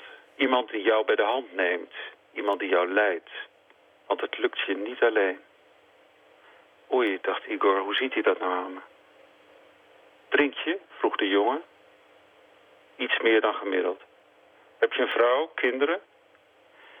Een ex, een man, ik zei toch steniging? De jongen bloosde. Wij veroordelen niemand, zei hij. Lees het boek. Of wellicht doe je dat pas over een tijdje, maar zorg dat je het in je buurt houdt. Je zult voelen dat alles beter wordt. Lichter. Warmer, veel warmer. Als je nog vragen hebt of Ja, misschien wil je gewoon contact. Mag ik je arm? Met een rode viltstift schreef je 06-nummer op Igor's pols. Voorbij de brug keek Igor om. De jongen zwaaide. Het heilige boek in Igors hand voelde koel aan. Maar zijn pols, Jezus, die was warm. Dankjewel voor dit eh, verhaal. Ja, ik, ik zit er nog even over na te denken over dat uitdelen van, van Korans. Aan de ene kant denk ik, nou ja, kan geen kwaad, hè, verdiepjes in elkaar. Maar aan de andere kant heeft het. Er zit ook meteen een hele wereld van, eh, van zieltjes winnen achter. Wat, wat ik Ja. altijd raar gedrag vind. Ook van, ook van andere religies hoor. Maar waarom, bedoel, je bent zelf blij met jouw God. Waarom moeten anderen er ook blij mee zijn? Snap ja, ik nooit. ja, ik ben eigenlijk met geen enkele god blij. Ik geloof meer in het ongeloof. Maar, Ik geloof ook meer in het ongeloof. Maar ja, leg het ze maar eens uit, toch? Ik bedoel, ja, heeft nou ja, ook geen misschien moeten zin. wij ook langs de deur gaan. Om, om het atheïsme te prediken. Ja, ja, Ja, lijkt me ook weer heel vermoeiend. Dan, dan alle deuren. Wist u dat God niet van u houdt? Wist u dat Jezus niet om u... Ge ja, nee, het wordt heel vermoeiend, Gerard. Het wordt niks. Wordt vervolgd. Gerard, dankjewel. En eh, Ja. morgen graag eh, weer een verhaal. Tot morgen. Uit eh, Canada een band, The Great Lake Swimmers. Onlangs een zesde album uitgekomen, A Forest of Arms. En daarop vonden we dit nummer, Don't Leave Me Hanging.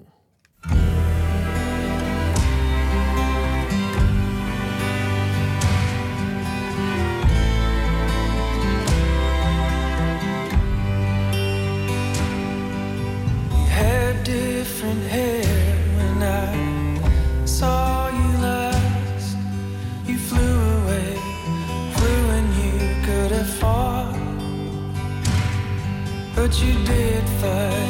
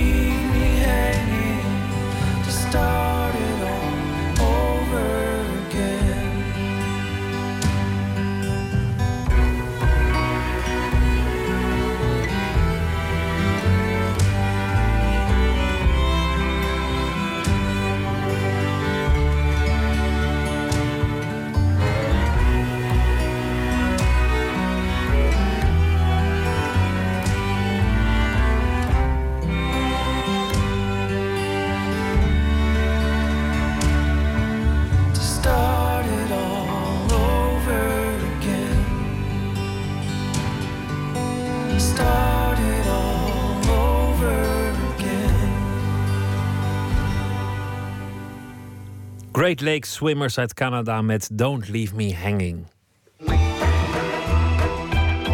Nooit meer. In de jaren 80 was er in Nederland een uh, belangrijke zwarte feministische golf. Een groep vrouwen die zichzelf de zwarte migrantenvrouwen noemden. 30 jaar na dato brengt kunstenares Patricia Kaarsenhout een ode aan die vrouwen. Met een serie kunstwerken en twee korte films. Een dubbel tentoonstelling, Rebelse Trots, te zien in uh, het Amsterdam Museum en in het Centrum Beeldende Kunst Amsterdam Zuidoost. Verslaggever Nicole Terborg die ging mee naar de opening daarvan om meer te weten te komen over deze feministische golf. Bij mij ging het echt over een uh, diep gevoel van innerlijke noodzaak. Uh, dat deze vrouwen deze aandacht echt verdienen. In de expositieruimte hangen negen portretdoeken van ruim een meter bij een meter. Van vrouwen die aan de wieg stonden van de zwarte vrouwenbeweging in Nederland.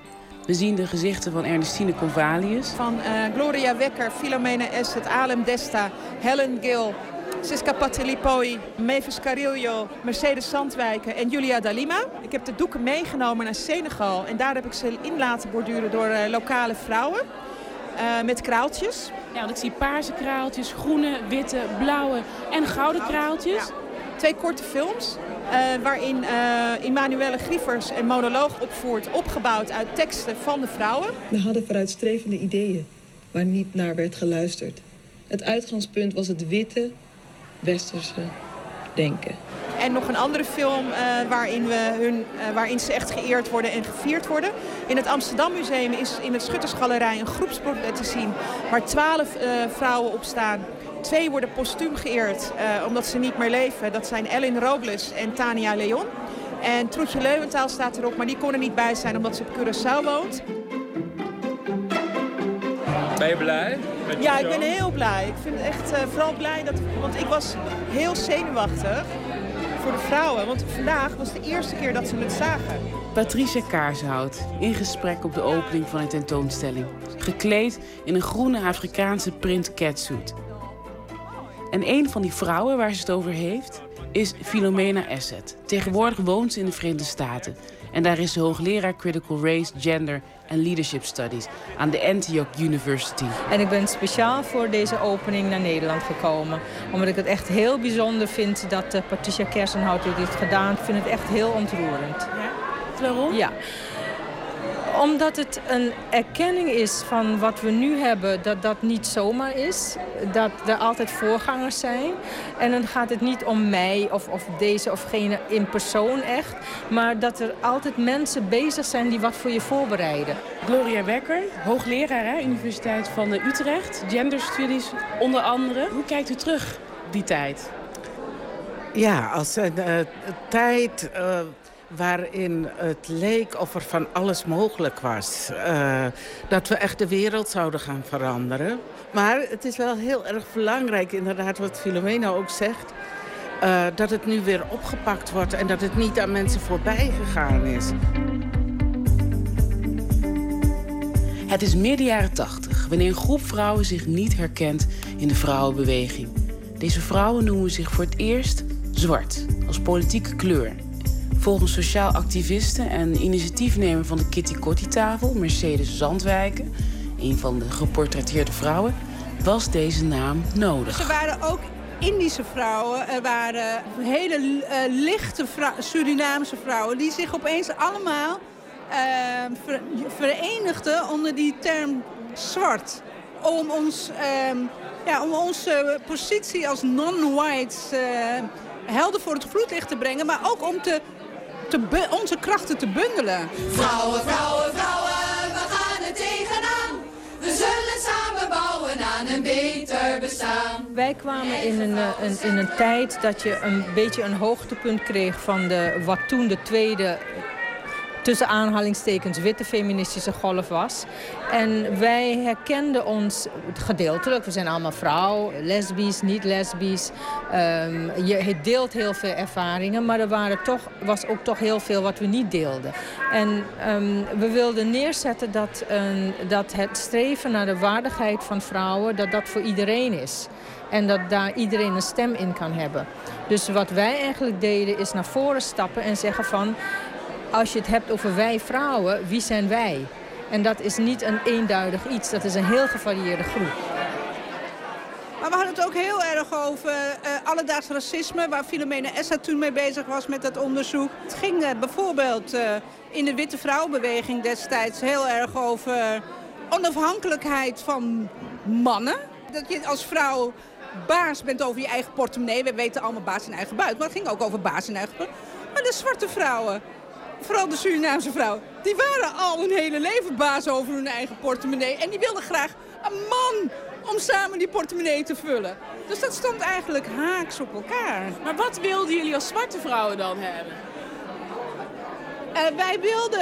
Um, waar, vocht, waar Wij vochten voor, voor uh, gelijke kansen op de arbeidsmarkt. Eigenlijk de dingen die nu ook nog zijn. Doorstroming van onze kinderen in het hoger onderwijs. Uh, stageplaatsen, eigenlijk nog steeds dezelfde dingen. Deze zwarte migrantenvrouwen starten allerlei initiatieven. Bijvoorbeeld de oprichting van organisaties als Flamboyant en Zami. En er kwamen nieuwe bladen, radioprogramma's. Ze organiseerden congressen, debatten.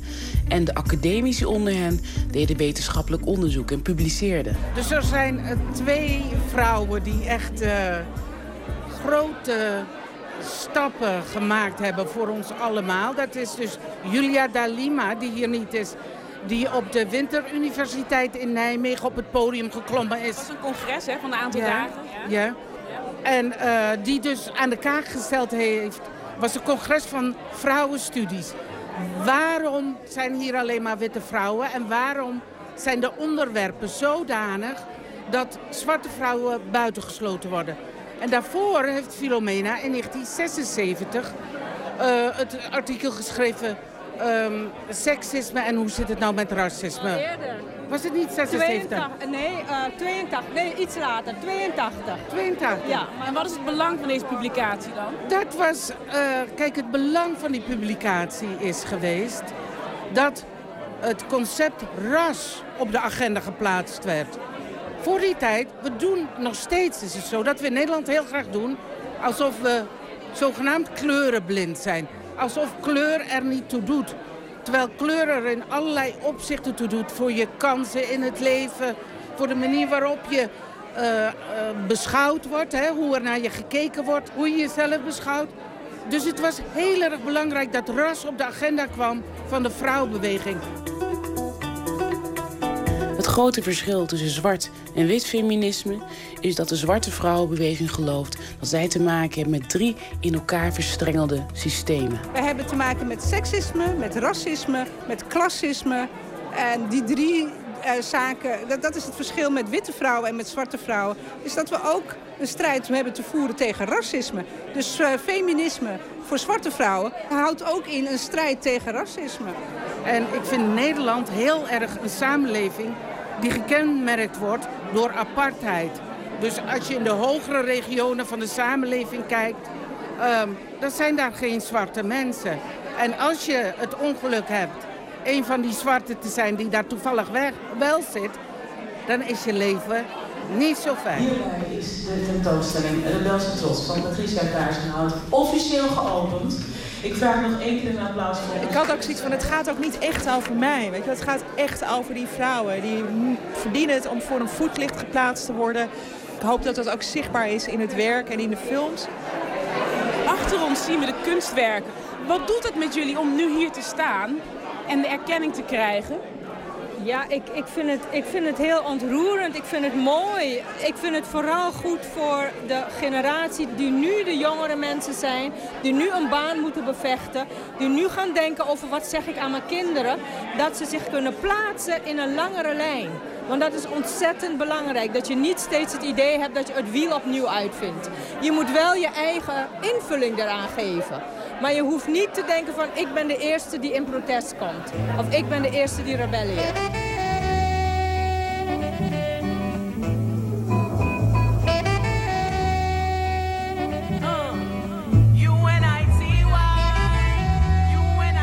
Voor ons zijn er ook vrouwen voor ons geweest, hè, op wie we verder hebben kunnen, gebouw, hebben kunnen bouwen. En dat waren uh, meer vrouwen in de Verenigde Staten en in Engeland dan in Nederland. Dus wij zijn eigenlijk de eerste generatie zwarte vrouwen die uh, hier onze mond zijn gaan open doen. En nu zijn we hier in de expositieruimte. Allerlei mensen kijken naar kunstwerken. Wat hoop jij dat het teweeg brengt? Nou, ik hoop dat het voor de nieuwe generatie, zowel eh, mannen als vrouwen, een bewustwording uh, teweeg brengt. Dat je mensen niet kunt uitsluiten uit een gedeelde geschiedenis. Niemand niet.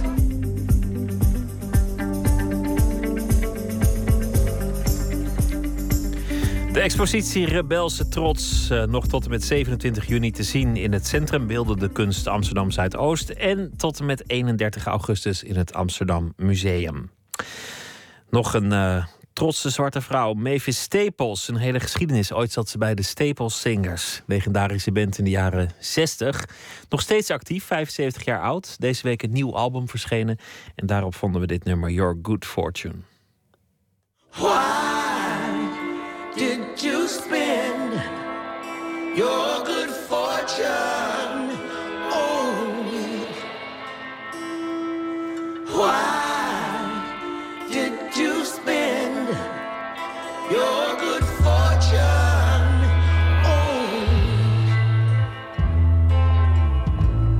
Did you leave me to suffer?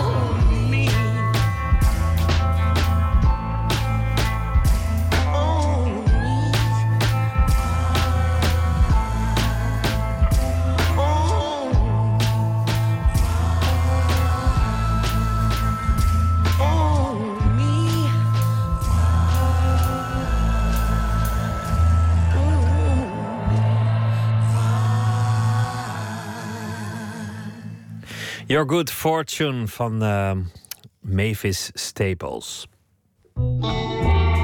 Nooit meer slapen. Opnieuw uh, onrust in de buitenwijken van Amerika. Dit keer in de Amerikaanse stad Baltimore. Zondag werd Freddie Gray begraven. Hij was overleden nadat hij was opgepakt door de politie. Hij is voor Baltimore nu wat Michael Brown eerder was voor uh, de stad Ferguson. Maar er kwam vandaag ook een uh, interessante reactie op de rellen. Botte is onze nachtcorrespondent. Botte, vertel. Ja, nou, uh, die reactie die kwam van David Simon. die heeft een blog geschreven waarin hij oproept om op te houden met de rellen. En dan denk je, ja, uh, dat zal wel. Maar Simon is de maker van de televisieserie The Wire van zo'n tien jaar geleden. En die serie die speelde in Baltimore. En sterker nog, die was geïnspireerd op politieoptreden in Baltimore. Dus er lopen interessante parallellen tussen de werkelijkheid en die serie op dit moment. Uh, en nu roept hij dus uh, geweldplegers op om op te houden, om te stoppen. Hij schrijft, draai je om, ga naar huis, alsjeblieft. Laten we even beginnen bij het uh, begin. Even het, uh, het spoor terugvolgen. Wat is er precies gebeurd ja. in de aanloop van dit geweld? Nou, het begon zo'n twee weken geleden in Baltimore. Toen werd een 25-jarige man opgepakt omdat hij een stiletto bij zich had. Uh, bij de arrestatie raakte hij zwaar gewond. En aan die verwondingen is hij een weekje later, dat was 19 april, vorige week zondag, is hij overleden. Nou, de omstandigheden van die dood die zijn onduidelijk. Dat is uh, nog uh, onderwerp van onderzoek op dit moment. Maar afgelopen zondag werd hij begraven... en toen braken de eerste rellen al uit bij de kerk. En sinds zondag is het alleen maar verder uit de hand aan het lopen. Bijna 150 auto's gingen in vlammen op. Winkels werden geplunderd. Gebouwen werden in brand gestoken. En 15 agenten raakten gewond. It's not a war, we want peace. But y'all gotta give us that. If y'all keep coming and taking everything we got, we gonna take what y'all got. We not playing out here. This is not a war, but we want our rights. Ja, Gray is voor de zwarte inwoners van Baltimore echt een uh, symbool voor politiegeweld uh, geworden tegen zwarte burg burgers. Zoals inderdaad Michael Brown dat in Ferguson was. Uh, deze jongen zei het ook voor de camera, dus dit is geen oorlog, maar we willen onze rechten. Alleen is het hier niet zo heel erg helder, zeker nu nog niet... of de zwarte Freddie Gray nou ook door racistisch politieoptreden om het leven is gekomen. De familie van Freddie Gray denkt er bijvoorbeeld heel anders over. I don't think that's for Freddie. I think that's something like they doing violence or something else. Ja, een beetje lastig te verstaan, maar ze doen dit niet voor Freddy. Ze plegen geweld om een andere reden, zegt de zus van Freddy die je hier nu hoort. Nou ja, je ziet dus nu ook al een iets andere reactie op de rellen dan afgelopen najaar in Ferguson aan de hand was. En dit is nou precies uh, wat er in uh, uh, Baltimore gebeurt. Dat doet mensen nou precies aan dit denken.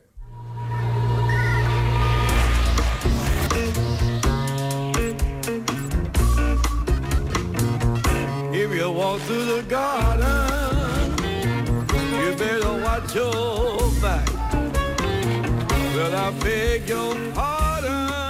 The Wire, de politieserie over Baltimore. En uh, ja, zelfs de maker van The Wire vond dus dat hij zich moest mengen, dat hij er iets van moest zeggen. Ja, nou ja, die, die, dat is dus David Simons. Hij is ook uh, verslag, verslaggever geweest van de Baltimore Sun, de stadskrant. Uh, dus ja, hij weet echt wel wat er in deze stad aan de hand is en wat daar leeft. Nou, hij schrijft een, op zijn blog... Ja, er is veel waar we ruzie over moeten maken. Veel waar we over moeten debatteren. Dingen die benoemd moeten worden. Verandering is noodzakelijk en mensen moeten worden gehoord. Dat is allemaal waar en dat kan ook allemaal nog, ondanks wat er nu op straat gebeurt. Maar nu moet die woede, het egoïsme en de brutaliteit van zij die menen... rechten hebben op geweld in naam van die Freddie Gray ophouden. Als je hervormingen wil afdwingen met een stuk steen in je hand... dan maak je het voor ons allemaal in Baltimore onmogelijk om iets te bereiken. Draai je om, ga naar huis, alsjeblieft. Maar betekent dat ook iets? Heeft dat effect als hij dat zegt? Nou, misschien wel, misschien niet. Dat moeten we natuurlijk nog afwachten. Maar uh, dat hij wel iets meer is dan uh, zomaar een regisseur van een tv-serie... dat uh, blijkt wel uit dat hij nog geen maand geleden het gast was op het Witte Huis. Hij had daar een gesprek met president Barack Obama... en die begon dat gesprek zo. At the front end, I got to tell you, uh, I'm a huge fan of The Wire. I think it's one of the uh, greatest, uh, not just television shows, but pieces of art uh, uh, in the last uh, couple of decades. I, I was a huge fan of it. Ja, Obama, zegt dat hij een enorme fan is van The Wire. Hij noemt het zelfs een van de grootste kunstwerken van de laatste decennia. Nou, dat zijn wat grote woorden, maar hij staat daar niet helemaal alleen in.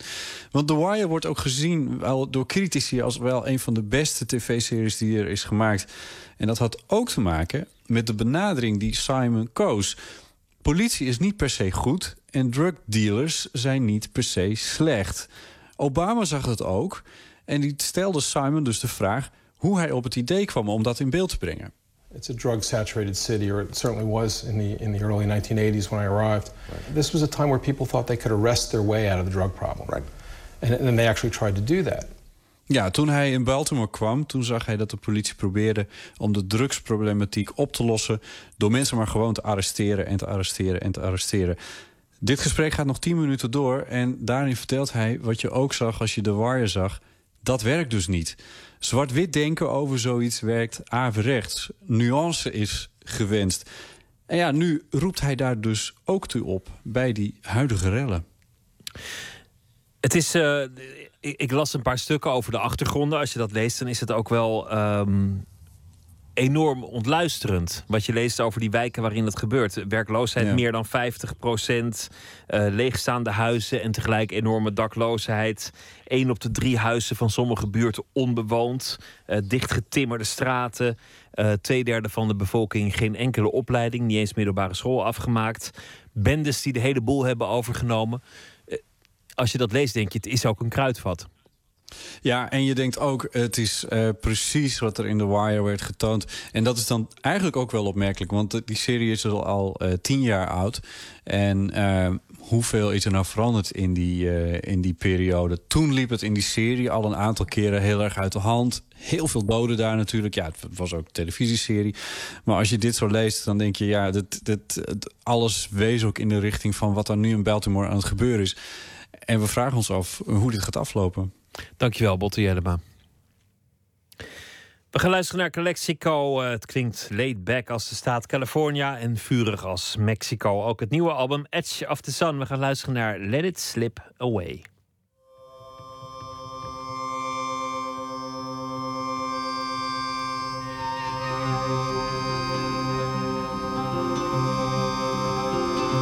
I held her close to my chest. Said she'd stay till the end of days. But I lost my mind, treated her so unkind. I let it slip away.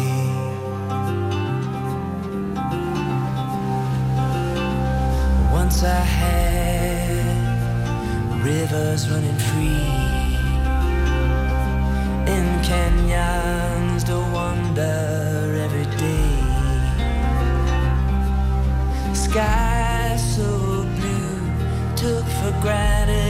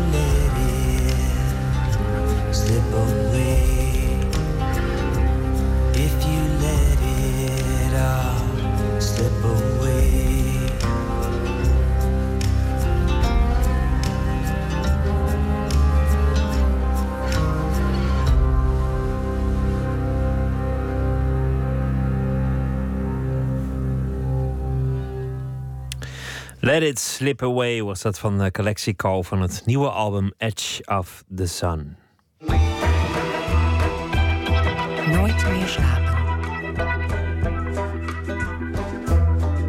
Een koerai is een eh, steppenroller, ook wel bekend onder de Engelse naam tumbleweed. Het zijn eh, struikjes die na de bloei zich losrukken uit de aarde en zich mee laten voeren door de wind. Ze passen zich aan aan alle omstandigheden. Het kan je dus, eh, je zou het kunnen vergelijken met de mensen in Kirgizië. Marjoleine Boonstra is eh, documentairemaker van huis uit. En Koerai Koerai is de titel van haar eerste speelfilm. Helemaal eh, zelf gemaakt, maar zichzelf niet gemakkelijk gemaakt door hem op te nemen in dat dunbevolkte land en het straatarme land, ook Kirgizië. Met acteurs die een taal spreken die ze zelf absoluut niet spreekt. En Nicolaou die eh, ging erover in gesprek met de regisseur Marjoleine Boonstra. Het is zand, eh, stenen, ruwe stenen en eh, overweldigende ruimte. Gewoon nergens verkeersborden, nergens auto's, nergens. Alleen maar dieren. Er schijnt altijd de zon en het is een woestijnlandschap. Je voelt hoe guur en onheilspellend het in de winter kan zijn. Maar wij waren net voor de sneeuwstormen en de, en de echte winter. Het is een verdwaalde ruimte waar je eigenlijk geconfronteerd wordt met jezelf. En dat past heel goed bij de personages die allemaal hun eigen oplossing hebben gevonden als er een tegenslag in het leven is om een module te vinden om door te gaan. Eh, er is gewoon één hoofdstad, Bishkek, die zit in het noorden. En verder is er in het zuiden is is het redelijk bevolkt. En voor de rest is het gewoon leeg. Leeg. En daar was jij met je filmploeg. Я расскажу тебе истории, которые рассказывала мне моя мама. Истории Курая. Ik heb het maar even opgezocht. Kirgizië. Ja, ja. daar is een kaart hangen. Ja. Oh ja, er hangt een kaart hier aan de muur. Echt Centraal-Azië. Centraal-Azië, ja. Ja, en dan keek ik even verder op de site van Buitenlandse Zaken. Daar staat eh, zware criminaliteit tegen buitenlanders, terroristische groepen actief, geen Nederlandse ambassade. Hoe kom je erop, dacht ik steeds, om je eerste speelfilm in Kirgizië te gaan maken? Ja, nou, dat heeft een beetje een lange aanloop gehad. Ik ben ooit met... Ik ben heel erg op... Ik heb meerdere documentaires in Rusland gemaakt. En ik ben... Russische schrijvers vind ik fantastisch. En ehm, er was één boekje wat ik al heel lang in mijn achterzak had... van Platonov, het Zaan. En eh, daar wilde ik heel graag een film over maken. De rechten waren vrij en daar ben ik mee naar Celine Linzen gegaan... waarmee ik graag het scenario wilde schrijven. En zij zei van volgens mij moeten we niet letterlijk dat boekje doen, moeten we het wat anders doen. En toen ben ik op onderzoek uitgegaan in Oezbekistan en heb ik steeds verslag gedaan. Want dat boek speelt zich af in Turkmenistan, Oe- Oezbekistan. En dat is eigenlijk het verhaal van de tumbleweed. eh, Die nu ook een, een, hè, dus ook een verhaallijn in de film geworden. Dus toen ben ik met een wetenschapper en mijn lievelingstolk Edwin Trommelen... ben ik naar eh, Oezbekistan gegaan. En met die wetenschapper zijn we op zoek gegaan naar de tumbleweed. En zo is het begonnen.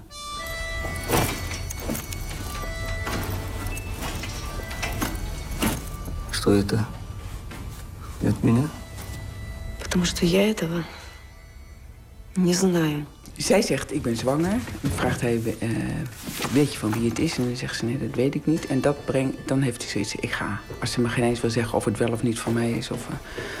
En dan gaat hij dus terug naar de oorsprong, waar hij geboren is. Naar een vissersdorp, wat geen vissersdorp meer is... vanwege de enorme catastrofe van eh, de Aralzee, eh, wat zich heeft teruggetrokken. En dan, komt hij daar, dan weet hij het verhaal van zijn vader... dat ook hij, zijn vader, niet zijn biologische vader is. Die koerij, die tumbleweeds staan eigenlijk voor eh, de, de zoektocht naar een weg in het leven. Ja, en ook in de droogte. Hij sterft af als hij... eh, Dus ja, na een laatste strohalm. Dat is natuurlijk ook een thematiek in mijn documentaires. Van, uh, ik, ben al, ik, daal neer uh, als documentairemaker in plekken... bijvoorbeeld met Hurricane Katrina, als het stof is neergedaald. En dan uh, ben ik altijd op zoek naar wat houd je staande. Dus um, ja, dat heb ik in oorlogssituaties gedaan in, in, in, in, in New Orleans, in overal plekken op de wereld.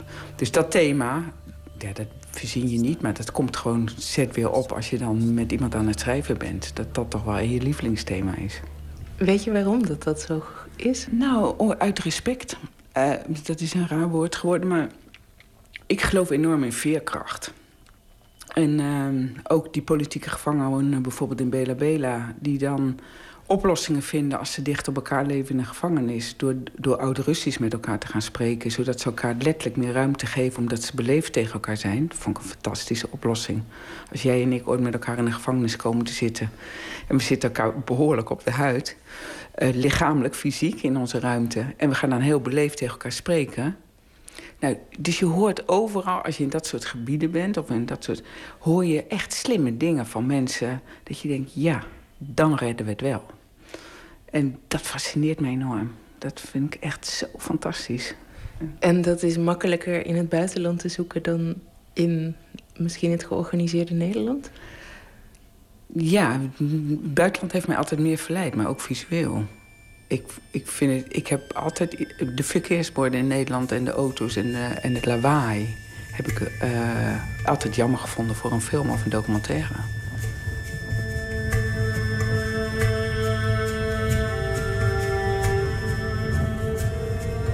Het lijkt me niet makkelijk om in zo'n land een film op te nemen.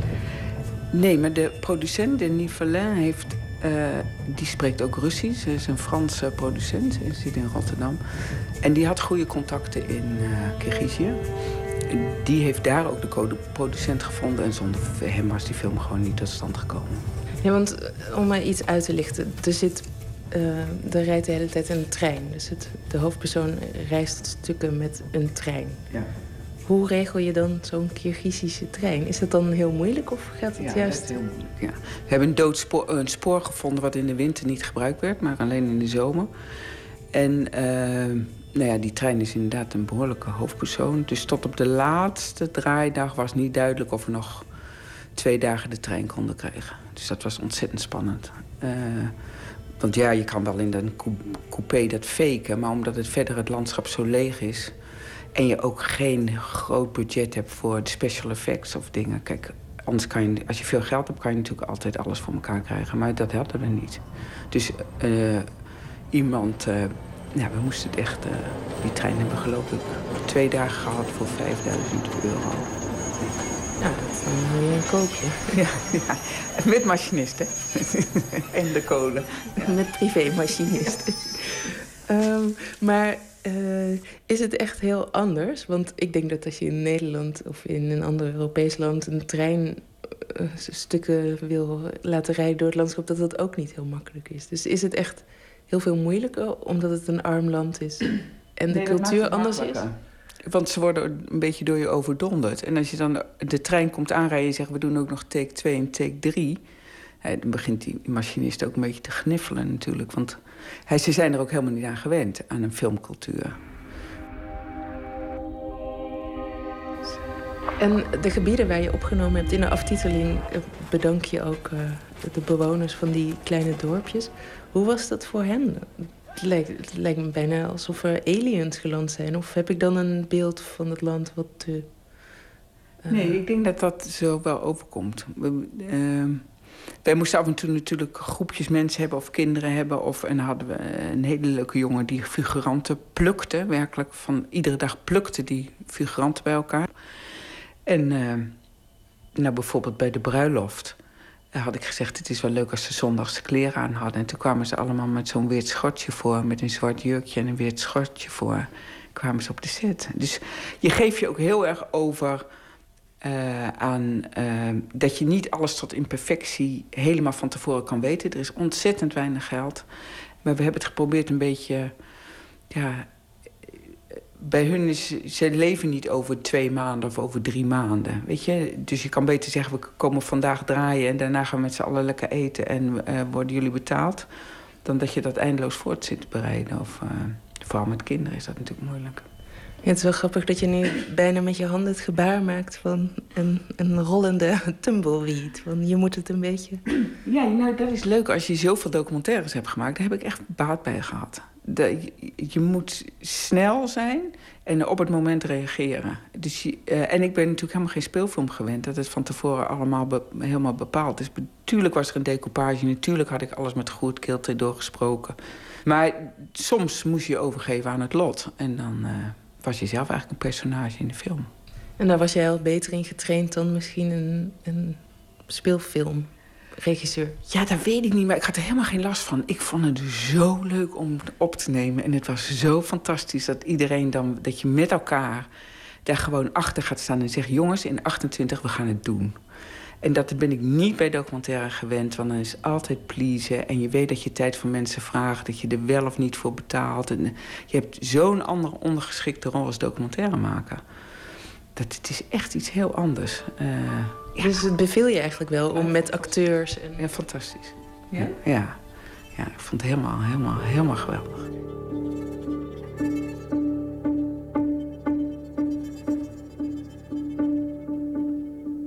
Korai Korai is eh, de titel van de film van Marjoleine Boonstra te zien vanaf 30 april in de bioscoop. Een gesprek met Emmy Colau. Vanuit zijn studio in het Noord-Hollandse Zwaag heeft zanger-gitarist Jacco Gardner de afgelopen jaren de wereld weten te veroveren met zijn eerste plaat. Deze week het vervolg, Hypnofobia. En eh, dat gaat best wel ver op het, eh, verder op het vorige geluid. Barok, psychedelisch, eh, nou ja, wat je zou kunnen kennen als je het vorige album had geluisterd. Luister naar het nummer Find Yourself.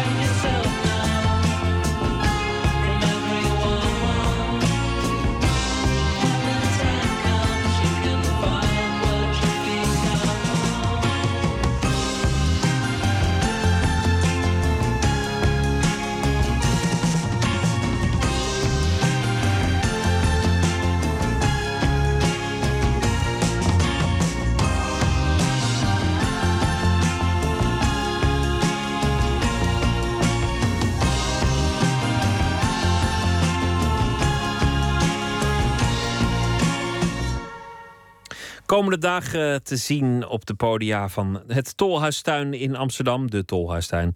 Hedon in Zwolle, Vera Groningen, De Helling in Utrecht en Doornroosje in Nijmegen. Jacco Gardner met het nummer Find Yourself. Merel Morre is uh, dichter, heeft vijf van haar uh, favoriete gedichten uitgezocht om uh, u de nacht mee in achter te laten. Wat gaat het slecht met dat Nederlands vandaag. Om u de nacht mee in te sturen. Wat vindt u daarvan? Stadsdichter van Eindhoven is ook. Ze heeft uh, twee bundels recent uitgebracht. Als stadsdichter was dat een bundel geluk. En uh, daarnaast vorige maand haar eigen nieuwe bundel Dons op mijn tanden. Ze leest een gedicht van uh, Jules Deelder. Zelfportret en voor Ari.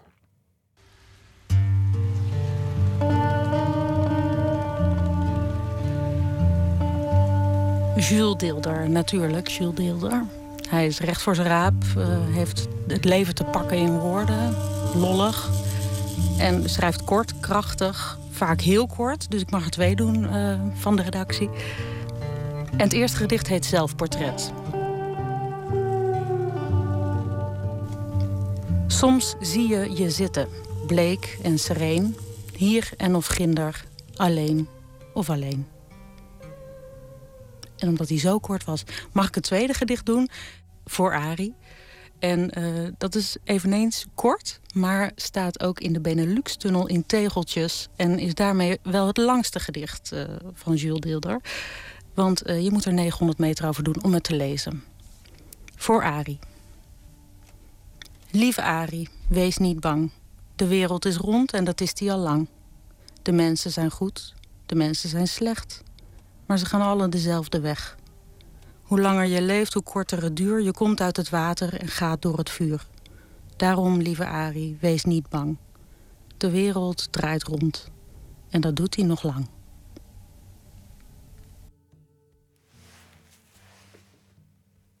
Merel Molle, morgen met uh, twee gedichten van Jules Deelder. Zelfportret en voor Ari. Morgen leest ze weer een gedicht en dat zal een gedicht zijn uh, van haarzelf. We gaan luisteren naar uh, een nummer van Nova Star, Kabul. Afkomstig van het laatste album Inside Outside. En Joost Zwegers, de man achter Nova Star, had vijf jaar nodig voor dit album, hun vierde. Voor de plaat heeft hij gewerkt met John Leckie, die onder meer bekend is als producer van Radiohead en Muse.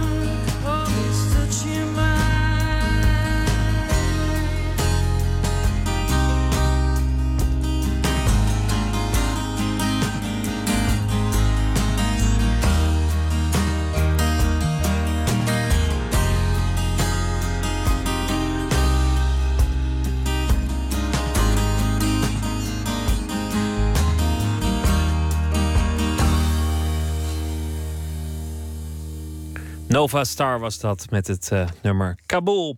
Morgen in uh, Nooit meer slapen. Nicoline Misé. Zij debuteerde in 2000 met het boek Voor God en de Sociale Diensten. Daarna heeft ze nog twee uh, semi-autobiografische romans geschreven. En daarna bleef het een hele lange tijd stil. Maar nu heeft ze een nieuw boek. Haar lang verwachte vierde, De Halfbroer. Morgen zal ze langskomen voor een gesprek over alle pogingen om grip op het leven te krijgen is dat eigenlijk wel mogelijk, grip op het leven. Dat uh, morgen in Nooit meer slapen gaan we het ook hebben over uh, computer games, first-person shooters, waar uh, spelers kunnen nadenken over wat er eigenlijk gebeurt op dat scherm en in hun eigen omgeving. En zometeen op Radio 1 kunt u luisteren naar de vrienden van WNL met Nog Steeds Wakker. Ik wens u een hele goede nacht, morgen een leuke dag en ik hoop dat u morgen weer zult luisteren. En graag tot dan.